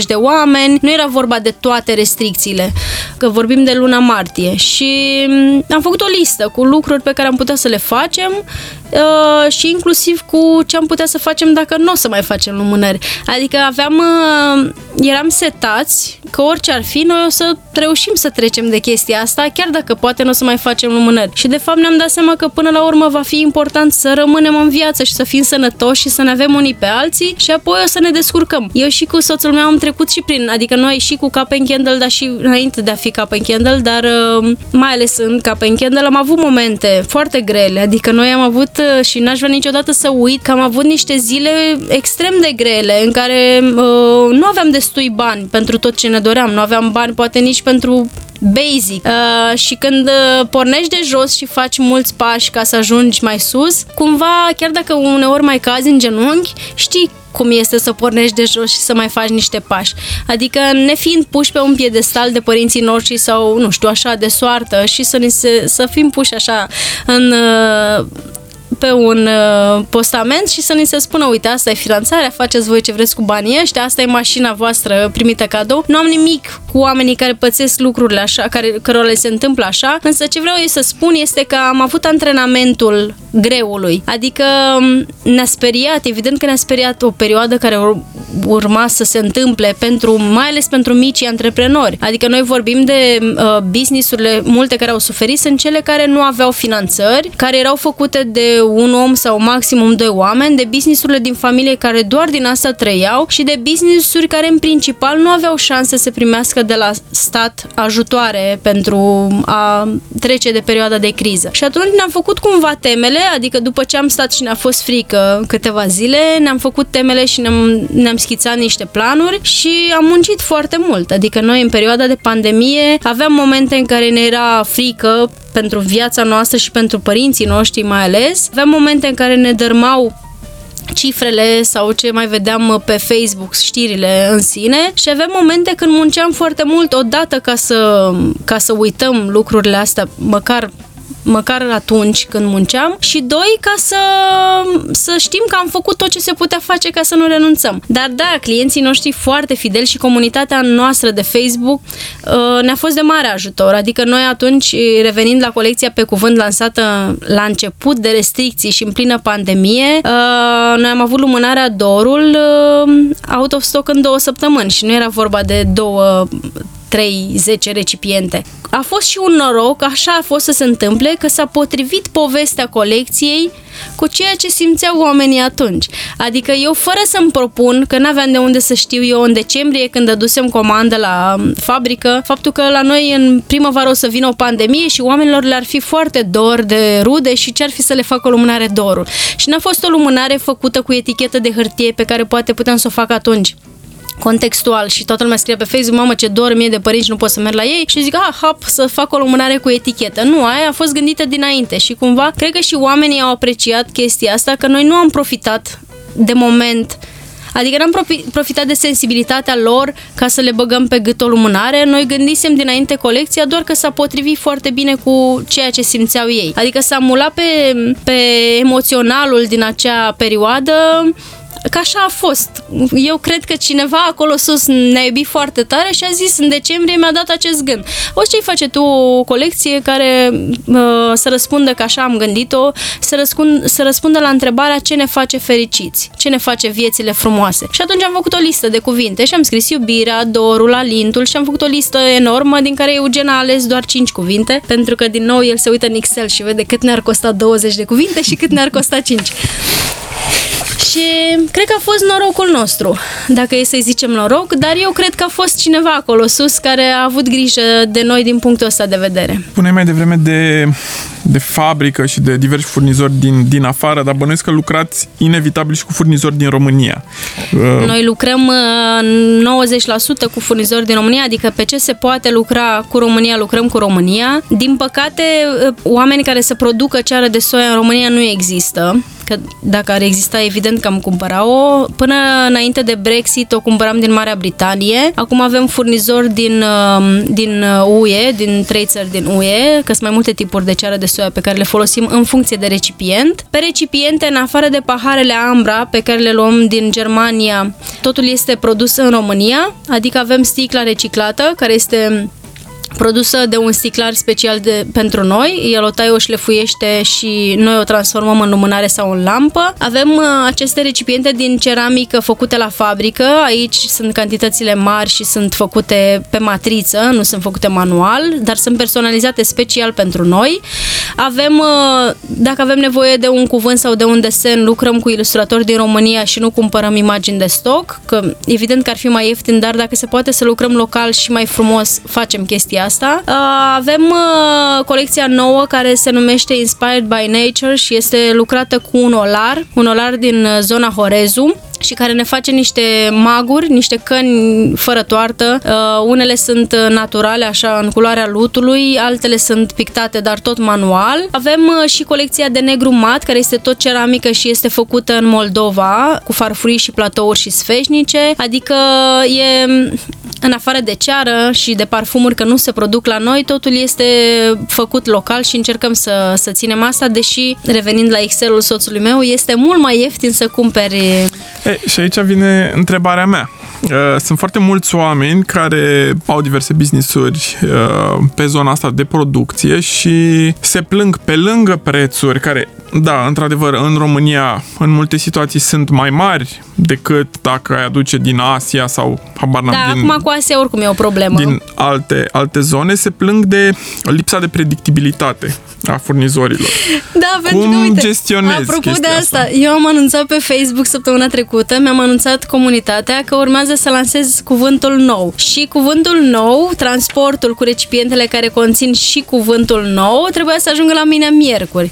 Adică ieri. Astăzi este joi și ieri îmi scrie omul de la fabrică, contactul nostru care trebuia să se ocupe de acest pus al transportului uh, la drum, să ajungă la mine miercuri. N-am reușit să trimit azi. Mersi frumos, e ora 5. Văd și eu că n-ai reușit să trimiți, că de obicei ajunge dimineața. Și zice, probabil că o să ajungă luni. Și zic, bă, dar nu e ok că eu... Nu e prima dată. Uh, zic, dar nu e ok, știi, eu am anunțat oamenii, am făcut și un mini concurs și am zis că cei care, primii trei care ghicesc cuvântul o să și primească lumânarea respectivă. Evident că trebuia să anunț care e cuvântul când se termina concursul și anume marți sau miercuri le-am zis eu că îi anunț. Acum nu i-am anunțat pentru că mi-a iurea să anunț până nu am cuvântul ăla în mână, adică i-am și zis soțul meu chiar pe drum vorbeam. Când veneam aici zic, cum să zic eu că următorul cuvânt este ăsta, că poate l-au scris fără diacritice sau e ceva neregulă cu el. Eu nu pot să lansez până nu am produsul în față. Și există într-adevăr această problemă de... E o chestie de seriozitate a noastră, e ceva local. uh, trebuie să, cum se zice, deal with, uh, trebuie să diluim cu această, trebuie să învățăm să gestionăm asta, dar de cele mai multe ori e foarte, foarte complicat pentru că te încurcă foarte foarte tare, adică tu nu poți să ai... Uh, uh, eu sunt la mijloc între uh, oamenii care produc și poate un client corporate care are nevoie de recipientele respective. Și eu stabilesc cu ei un deadline foarte fix, adică dacă am zis că pe 1 noiembrie ajung la tine 100 de lumânări, eu pe 1 noiembrie ajung cu cele 100 de lumânări, eu nu pot să ajung pe 3 noiembrie, că nu interesează pe oamenii aia. Și atunci de fiecare dată când fac înțelegerile, când fac contractele corporate, am grijă, asta apropo de cum te descurci, am grijă mereu să lucrez cu uh, două săptămâni marjă. Adică dacă tu mă întrebi acum da, când pot să-ți dau pentru Crăciun niște lumânări, eu știu că pot să le am de la fabrică. Bine, acum pentru Crăciun nu mai e cazul pentru că eu deja acum ce primesc este toată marfa pentru Crăciun, pe care am comandat-o din iulie. Termenii sunt foarte mari by default, că vorbim de România, dar să știi că există și această problemă creată de pandemie, cel puțin la fabrica la care lucrăm noi, s-a a scăzut foarte mult numărul de lucrători și atunci au crescut foarte mult și termenele de livrare. În loc de 3 săptămâni, au acum 6 săptămâni sau în loc de o lună au două luni. Însă da, e complicat că nu ai această predictibilitate. Uh, pe de altă parte, eu nu mai fac teasing-urile ca la manual, adică uh, înainte uh, făceam teasing-uri chiar cu o săptămână, două înainte și povesteam, urmează cuvântul ăsta, vreau să fac asta, nu știu ce, dar acum fiindcă sunt cumva urmărită la fiecare pas, am pățit inclusiv să testez o idee la mine pe Facebook, am renunțat la ea între timp, că nu mi s-a mai părut la fel de bună ca atunci, dar vreau să zic că până să o lansez eu, dacă era să o lansez, a preluat-o altcineva și a făcut ideea respectivă. Adică și pot să și zic despre ce e vorba, că între timp uh, uh, oamenii nu mai fac lumânări, au făcut doar în pandemie și au văzut că nu s-au îmbogățit și au renunțat. Uh, am zis eu că ce ar fi să facem o lumânare pentru fiecare zi și să se cheme Monday Mood uh, și tot așa. Și am murit de râs trei zile mai târziu când cineva care producea lumânări a pus pe Instagram, uh, eu am anunțat, am scris asta vineri și luni a pus o lumânare cu etichetă Monday Mood uh, și după aia marți Mood și tot așa. Cumva teasing-urile încerc mereu să le fac uh, mai din scurt și fără foarte multe detalii, dar de exemplu în situația asta acum, când eu am făcut acel mini concurs și era foarte drăguț așa și chiar astăzi m-a întrebat cineva, dar când ne spui cuvântul, sunt un pic dată peste cap și sunt nevoit acum să scriu uh, un disclaimer și să le zic, mă, nu pot să vă zic cuvântul și să vă zic că îl lansez săptămâna viitoare dacă eu nu l-am. Că de la primi produsul până la face lumânarea și până la face ședința foto, plus că mai voiam să fac un PR blitz, sunt câțiva pași care trebuie făcuți. Adică nu sunt, eu nu pot să lansez de obicei nu lansez produsul până nu știu sigur că el este pus în site, că am stocuri la el și când omul vede pe Facebook la tine sau la altcineva și zice uite ce lumânare mișto lansează Oana, uh, eu să zic păi stai că nu, că în shop o să fie peste două săptămâni, nici măcar nu e ok, nu e corect și să-mi spună că se poate întâmpla să zică ok și adică ăia sunt mai speciali și sunt mai importanți decât noi și noi care te cumpărăm sau uh, te cumpărăm constant uh, avem acces abia peste trei săptămâni și nu pot să fac lucrurile astea. Și atunci varianta mea în în momentul de față este să fac un disclaimer și să zic, băi, din motive obiective n-a ajuns transportul, nu pot să vă zic cuvântul, dar promit că vi-l spun în ziua în care ajunge. Probabil că în ziua în care ajunge, înainte să uh, terminăm de, uh, că am mai făcut așa, înainte să terminăm de descărcat toată marfa, iau un uh, recipient în mână, îi fac o poză și zic, hai că a venit. Spui des în interviuri că ați făcut multe greșeli la, la Cap Candle. Care sunt cele mai importante două lucruri pe care le-ai face altfel dacă ai avea ocazia acum? Uh, m-aș împrumuta de bani ca să înregistrez marfa de la uh, marfa, nu marfa, scuze, uh, brandul de la bun început, asta odată, pentru că asta m-ar fi salvat, dacă făceam lucrul ăsta, m-ar fi salvat de la niște, nu de la, n-am avut pierderi în bani, dar am avut niște pierderi emoționale, adică poate m-aș fi enervat mai puțin și aș fi albit mai puțin dacă făceam lucrul ăsta, asta odată. Și doi, deși știu că a fost nevoie la momentul respectiv să fim un, să fim cu povestea asta sezonieră, n-aș mai face atât de multe pauze între revenirile de pe pagina de Facebook sau oricum de producție. Adică aș fi încercat în acei primi trei ani să fiu mai constantă, sau mă rog, să fiu constantă, că n-am fost constantă deloc, și să fi hotărât uh, foarte clar, băi, vreau să fac chestia asta, ok, o să comunic, pentru că eu nici măcar comunicarea nu o făceam decât în noiembrie și decembrie. Adică pagina de Facebook n-avea activitate, n-avea activitate și în noiembrie și decembrie avea toată activitatea din lume. N-aș mai face chestia asta, adică chiar dacă uh, poate m-aș fi pregătit uh, doar pentru sezonul rece, comunicarea aș fi făcut-o constant și aș fi pus o dată pe săptămână măcar o postare în care să-ți povestesc despre lumânări sau despre tendințe sau despre parfumurile de sezon sau despre orice altceva legat de lumânări și de arsul lumânărilor sau tendințe în zona de lumânări. Uh, astea sunt principalele două și a treia, pentru că nu e așa, e mai bine trei decât două. Paranteză, eu oricum mereu văd mai multe chestii greșite pe care le-am făcut decât bune, deși povestindu-i ieri tatălui meu câte facem și ce urmează să mai facem, mi-am dat seama, așa am ieșit puțin din mine și zic, bă, dacă aș asculta pe cineva străin că spune chestiile astea, chiar l-aș aprecia. Dacă când ești prins în a le face, nu mai ai timp să te oprești și să zici, bravo, mă, Oana, hai că ai făcut bine și de data asta. A treia, cred că ar fi să am mai multă grijă la colaborările pe care le-aș face. Am avut această, această problemă, cel puțin în primii, nu primii trei ani, dar în primii cinci ani, cred, am uh, făcut colaborări, am ales colaboratori greșit. Adică n-am fost atentă la ce și-au dorit oamenii de la mine și târziu mi-am dat seama că și-au dorit awareness-ul meu pentru produsele lor și s-au legat puțin de lumânări și apoi n-au mai avut nevoie de lumânări că era deja cunoscut brandul lor. Aș fi mult mai atentă la asta și uh, aș încerca să cântăresc nu doar în bani o colaborare, ci și în uh, seriozitatea și continuitatea pe termen lung. Adică pe mine mă interesează foarte tare că omul ăla chiar să creadă în mine și nu doar că are nevoie acum de, de noi, cumpără două lumânări, după aia își lansează ce are el de lansat uh, brandul, pune și niște lumânări de la noi, branduite special pentru el și după ce și-a lansat brandul și și-a văzut uh, saci în căruță, nu mai are nevoie de lumânări, că de fapt nici nu-i plac foarte tare. Uh, asta aș face odată și în rest cred că aș rămâne la fel de sinceră cum a fost și până acum, deși asta pe parcurs mi-a dat și, adică am și pierdut din cauza asta.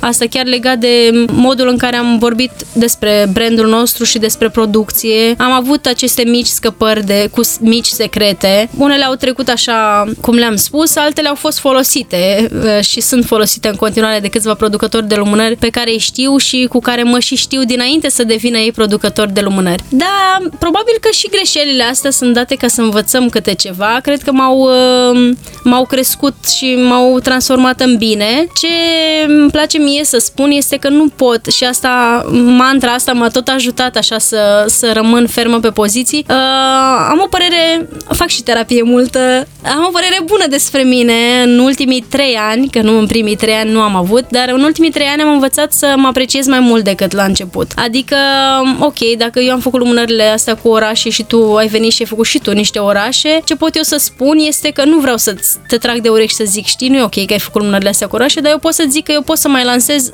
încă niște colecții care n-au legătură cu orașele, dar care sunt gândite și sunt unitare și sunt frumoase și pot fi inedite. Și atunci chiar cred că nu pot ei uh, copia cât pot eu inventa și mă ajută și faptul că sunt neobosit, adică chiar sunt genul de om care și-a dorit foarte tare să fie sănătos ca să poată munci. Eu nu mi-am dorit foarte tare să mă îmbogățesc așa peste noapte și orice am făcut la Capen Candle a fost dublat de foarte multă muncă. Adică noi uh, da, trăim acum din lumânări, bine, soțul meu mai are și contractele lui de avocat, dar mult, uh, mult din timpul lui este dedicat acestui business. El se ocupă de achiziții și de partea de contabilitate, ține legătura cu contabila noastră și așa mai departe, dar uh, este foarte multă muncă. Că uneori uh, oamenii zic, wow, cum, ai vândut la târg? Am avut târguri la care am vândut toată marfa, adică tot ce am avut acolo și am, chiar am pus o poză la un moment dat pe Facebook și era standul gol și masa și scara aceea pe care o avem noi specială pentru târguri și care e făcută făcută de Eugen și care și ea a fost copiată și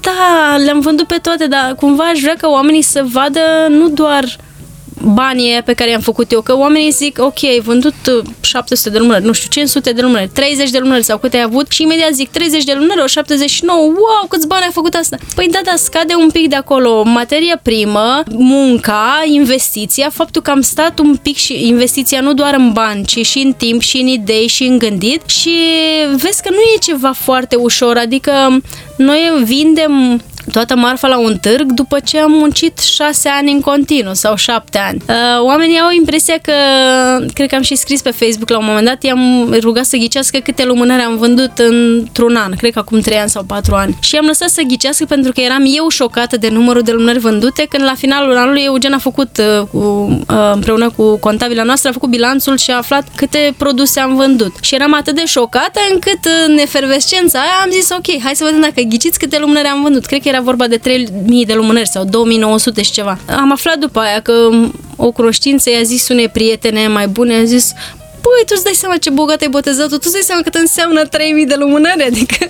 și eram, păi, da, sunt bogată, dar păstrând ghilimele de rigoare, dar scade, te rog eu, toate costurile alea, care nu sunt doar în bani, repet, adică... Nu e ca și cum îți dă cineva 3000 de lumânări și vindele da, și păstrează da, da, toți nu banii. Sunt, nu, nu, nu, și în plus nu e. Oamenii au impresia că, de exemplu, dacă te duci la un târg și vinzi, noi la primul târg am vândut de 23 sau 26 de milioane, nu mai țin minte exact. Am avut 22 uh, de lumânări și le-am vândut pe toate. Am vândut inclusiv decorul la primul nostru târg, care era un târg foarte mic, la The Institute a fost făcut în cafenea. Uh, și a fost, evident că pentru mine a fost șocant, că era mai mult decât salariul meu de la revistă pe o lună, în care munceam zi de zi. Dar nu era chiar așa, că de fapt era timpul, erau costurile și toată producția și de fapt nu rămâi cu toți banii aia, dar de la a bănui cum e antreprenoriatul până la a face și a vedea în Excel cum este de fapt antreprenoriatul, e o cale foarte lungă și oamenii tind să creadă că e mai degrabă ușor decât greu. Dar eu cred că e bine să încerce oamenii să facă lucruri, nu doar lumânări, ci orice. Uh, sunt oameni cărora li se potrivește să facă asta, sunt oameni care zic, bă, stai mă, de ce sunt eu nebună să nu dorm noaptea ca să văd ce mai fac, cum mai vând, pentru că nu e ușor să vinzi ceva, cu atât mai mult nu e ușor să vinzi ceva care nu este esențial. Adică să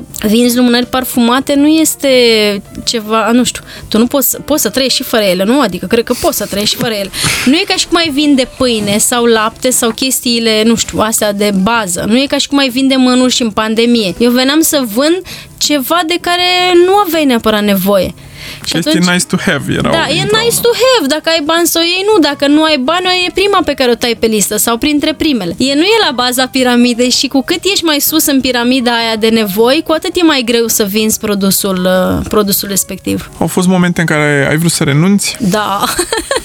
da, au fost foarte multe momente, mai ales în primii trei ani, pentru că aveam și chestia asta, ok, dar dacă n-am făcut lucrurile perfect până acum, de ce să merg mai departe? Adică eu sunt și perfecționistă din punctul ăsta de vedere. Uh, am avut de suferit în primii trei ani pentru că neavând acea continuitate mi se părea absurd să vin din când în când și să zic hei, tu știi că eu sunt aia care face și lumânări. Au fost momente în care am vrut să renunț. Um, două dintre ele au fost fix la început, atunci când, uh, când l-am născut pe David și când am zis ok, dar poate sunt o mamă rea că vreau să fac și altceva pe lângă a crește copilul și poate dacă toți sunt în concediu de creșterea copilului ar trebui să fac doar asta. A fost acest moment atunci. A mai fost momentul uh, când am rămas însărcinat vaccinat a doua oară și am avut sarcină toxică, dar toxică la modul la care am stat la pat timp de 9 luni, deci de la început, de la în săptămâna a 5 până când am născut am stat la pat. Uh, clienții mei știu deja că în perioada aceea Eugen a făcut lumânările, nu puteam să suport niciun parfum, la noi în casă nu s-a mâncat nimic gătit timp de 9 luni. Eu am mâncat doar uh, măsline și avocado și ou fiert și prescură, dacă zine să crezi, asta am vrut. Prescură mi-a adus mama de la biserica din sat, de la noi și Eugen mânca dacă își comanda ceva care avea miros, uh, mânca în mașină în fața blocului și copilul, norocul meu, copilul mare, norocul nostru a fost că nu s-a îmbolnăvit deloc în perioada aia și mânca la grădiniță. Și mânca la grădiniță și seara mânca iaurt sau griș cu lapte îi făcea Eugen sau doar lapte sau brânză și astea nu aveau miros și nu mă deranjau.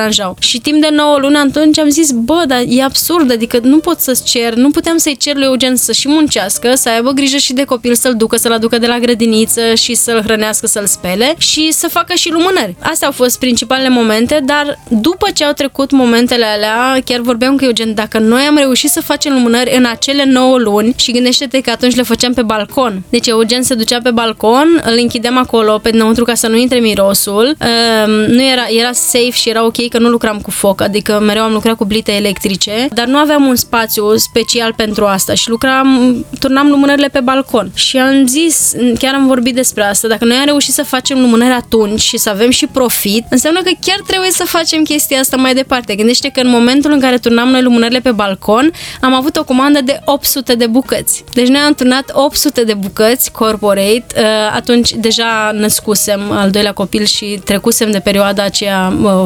groaznică. Asta s-a întâmplat, adică fix uh, la un an după în, când avea al doilea copil um, șapte luni, cred, și le turnam pe balcon. Adică ne-a luat două săptămâni, două săptămâni fiindcă nu turnam zilnic și aveam copil de hrănit, copil de plimbat, de schimbat și tot așa. Repet, noi n-am avut și nu, nu avem nici acum, n-am avut niciodată ajutor uh, la copii și atunci tot timpul a trebuit să ne împărțim între copii și business și asta facem și acum. Dar dacă am trecut de momentele alea și dacă am făcut și 800 de lumânări pentru cadouri corporate în balcon, chiar cred că putem să facem orice și cu atât mai mult acum când ne-am mutat uh, de la apartamentul nostru de două camere, ne-am mutat la, la casă fix înainte de pandemie, uh, fiindcă nu mai Uh, nu aveam un spațiu pentru lumânări, deja crescuse mai mult decât uh, ne permitea balconul și ne-am mutat la o casă în care uh, garajul l-am transformat în atelier.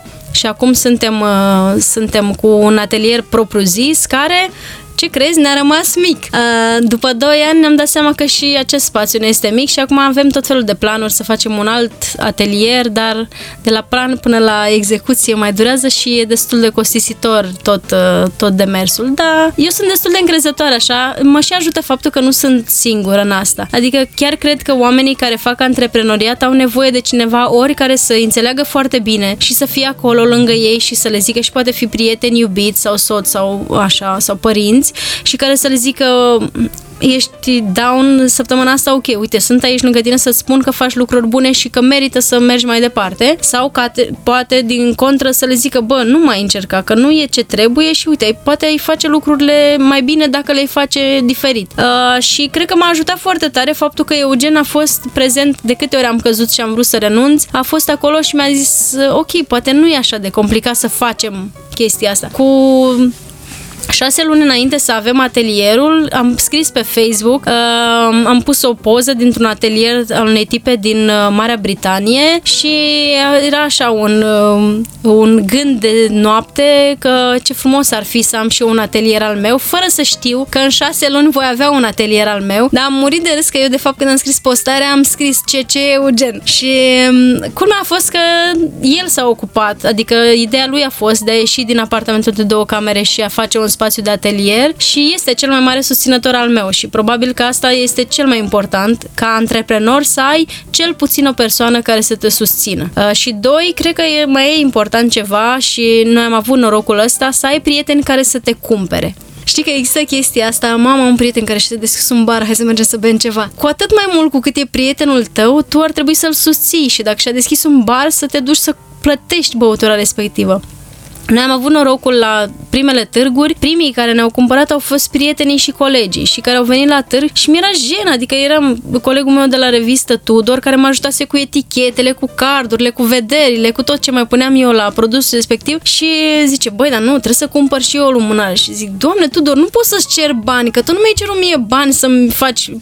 Zice, nu, nu, nu, că una este, eu vreau să te susțin. Evident că am făcut un discount, că așa mi s-a părut frumos din partea mea, dar faptul că m-a cumpărat și a investit în mine mi-a arătat că e important ceea ce fac. Și există um, acest, se zice de multe ori pe Facebook și sunt oameni care scriu, dacă ești prietenul meu, cred că sunt și niște meme făcute, dacă ești prietenul meu cu adevărat, cumpără ceea ce produc. Adică da, o să am grijă că sunt prietena ta și evident că o să-ți fac un discount sau o reducere sau o să-ți dau ceva în plus, dar arată-mi că e important și e valoros ce fac eu. Că um, nu putem să fim prieteni doar ca să primești ceva.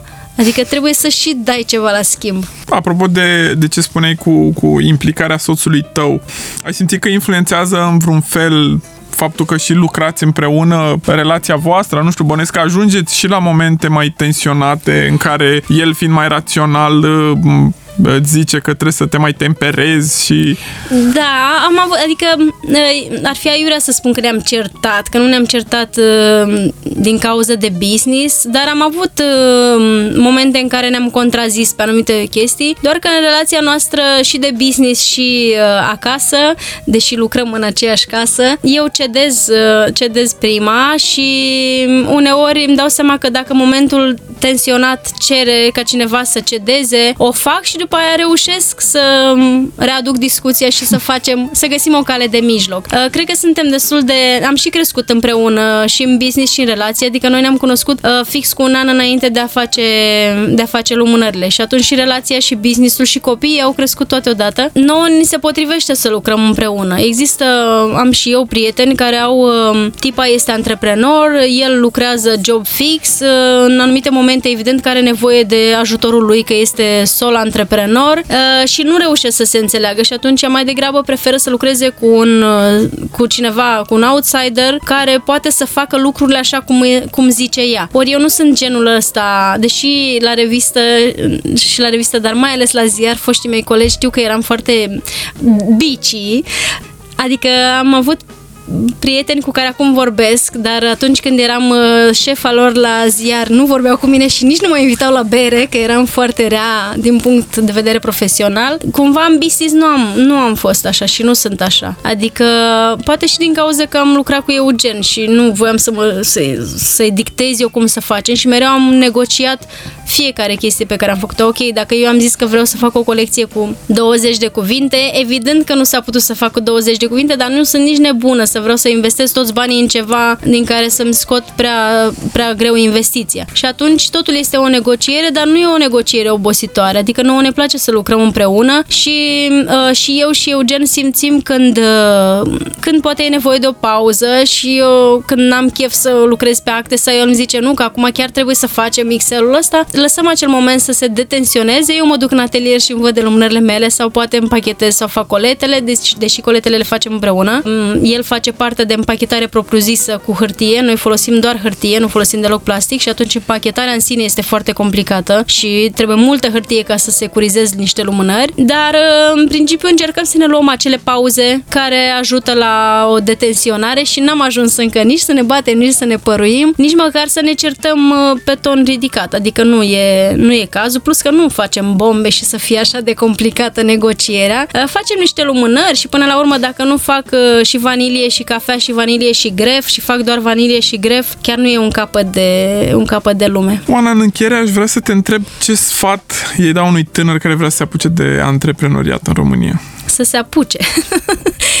Sunt foarte mulți oameni care zic, mamă, ce aș vrea să fac chestia asta, vai, ce aș face și eu chestia asta, sau eternă, ah, dacă aș avea și eu timp, aș face lumânărele din asta, urăsc termenul lumânărele, pentru că cumva mi se pare că minimizează tot efortul ăla. A, lumânărele parfumate nu, sunt niște lumânări parfumate. Cred că e important să treacă de la idee la execuție și chiar să vadă cum este să, să produci și mai am un sfat pe care eu l-am primit, dar în primii trei ani nu l-am urmat și anume să aibă grijă să se plătească pe ei. Adică eu la început când puneam prețurile, socoteam uh, costul materialelor, uh, curentul și tot ce consumam uh, și prea puțin sau chiar deloc ideea, munca, faptul că eu m-am gândit la asta prima dată, faptul că eu povestesc despre asta și eu știu să vorbesc, că până la urmă eu ar trebui să iau salariu și de om care a inventat și de om care scrie sau își promovează produsul uh, și târziu am aflat, de fapt am aflat de vreme, dar târziu am aplicat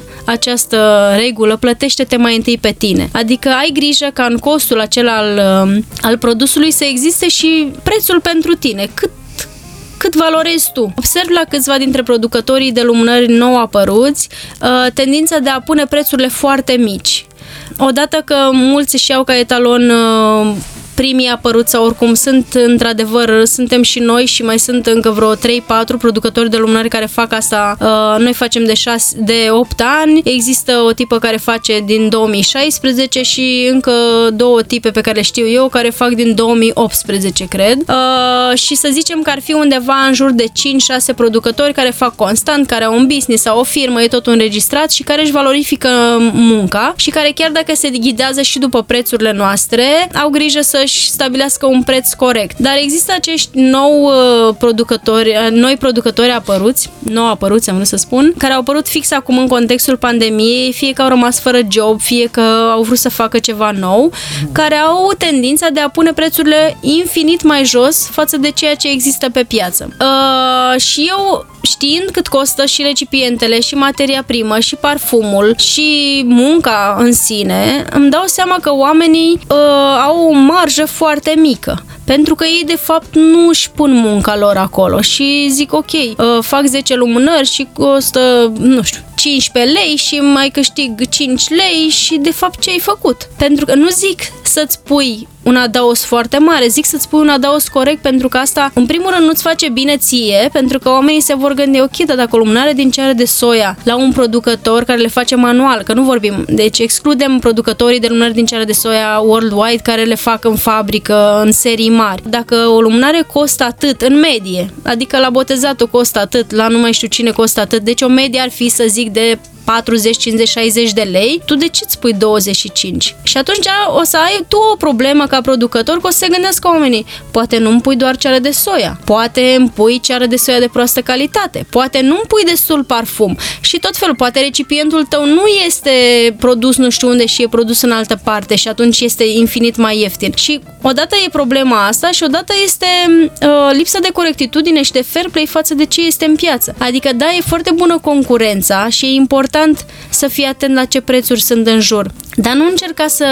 Uh, adică tu nu o să-mi faci mie rău, pentru că eu știu ce produc și știu ce calitate am și eu mențin prețul gândit și socotit și făcut și cu contabila și cu Excel-uri și cu toate astea și uh, poate ai o problemă că nu ți-ai pus munca, adică nu ți-ai pus valoarea ta. Și eu am învățat gre, uh, greu lecția asta, adică tot timpul am zis măcar să vând eu la prețul ăsta, lasă, de ce să le pun eu cu 5 lei, ca cu 10 lei, ca cu 15 lei mai mult, dacă na, toată lumea le-a pus 50 uh, de lei, de ce să le pun și eu 50 de lei? Și am învățat să fiu atentă, ok, sunt atentă la ce prețuri sunt în piață, dar știu ce ofer eu și atunci prețul meu să fie în concordanță cu piața, dar să fie foarte mult relevant din punct de vedere al calității pe care știu sigur că o ofer. Și cred că asta ar fi uh, cel mai important sfat pe care, repet, l-am primit și eu, dar l-am aplicat târziu, să nu uite să se plătească pe ei. Pentru că, până la urmă, dacă ei, când sunt antreprenori și stabilesc un preț nu se plătesc singuri, cu atât mai puțin cei din jur o să-i valorifice la, la adevărata lor,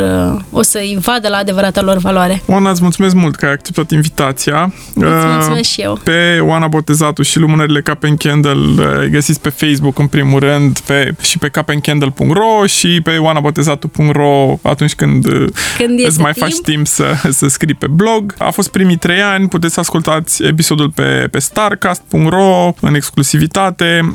Acolo sunt și toate uh, sezoanele din primii trei ani. Primele trei sezoane din, uh, din primii trei ani sunt disponibile și pe Spotify și Apple Podcast și pe toate celelalte aplicații de, de podcasting. Până data viitoare vă salut și vă recomand să ascultați celelalte episoade. La revedere! Pa, pa! Primii trei ani cu Alex Ciucă la Urban Sunset Radio Station.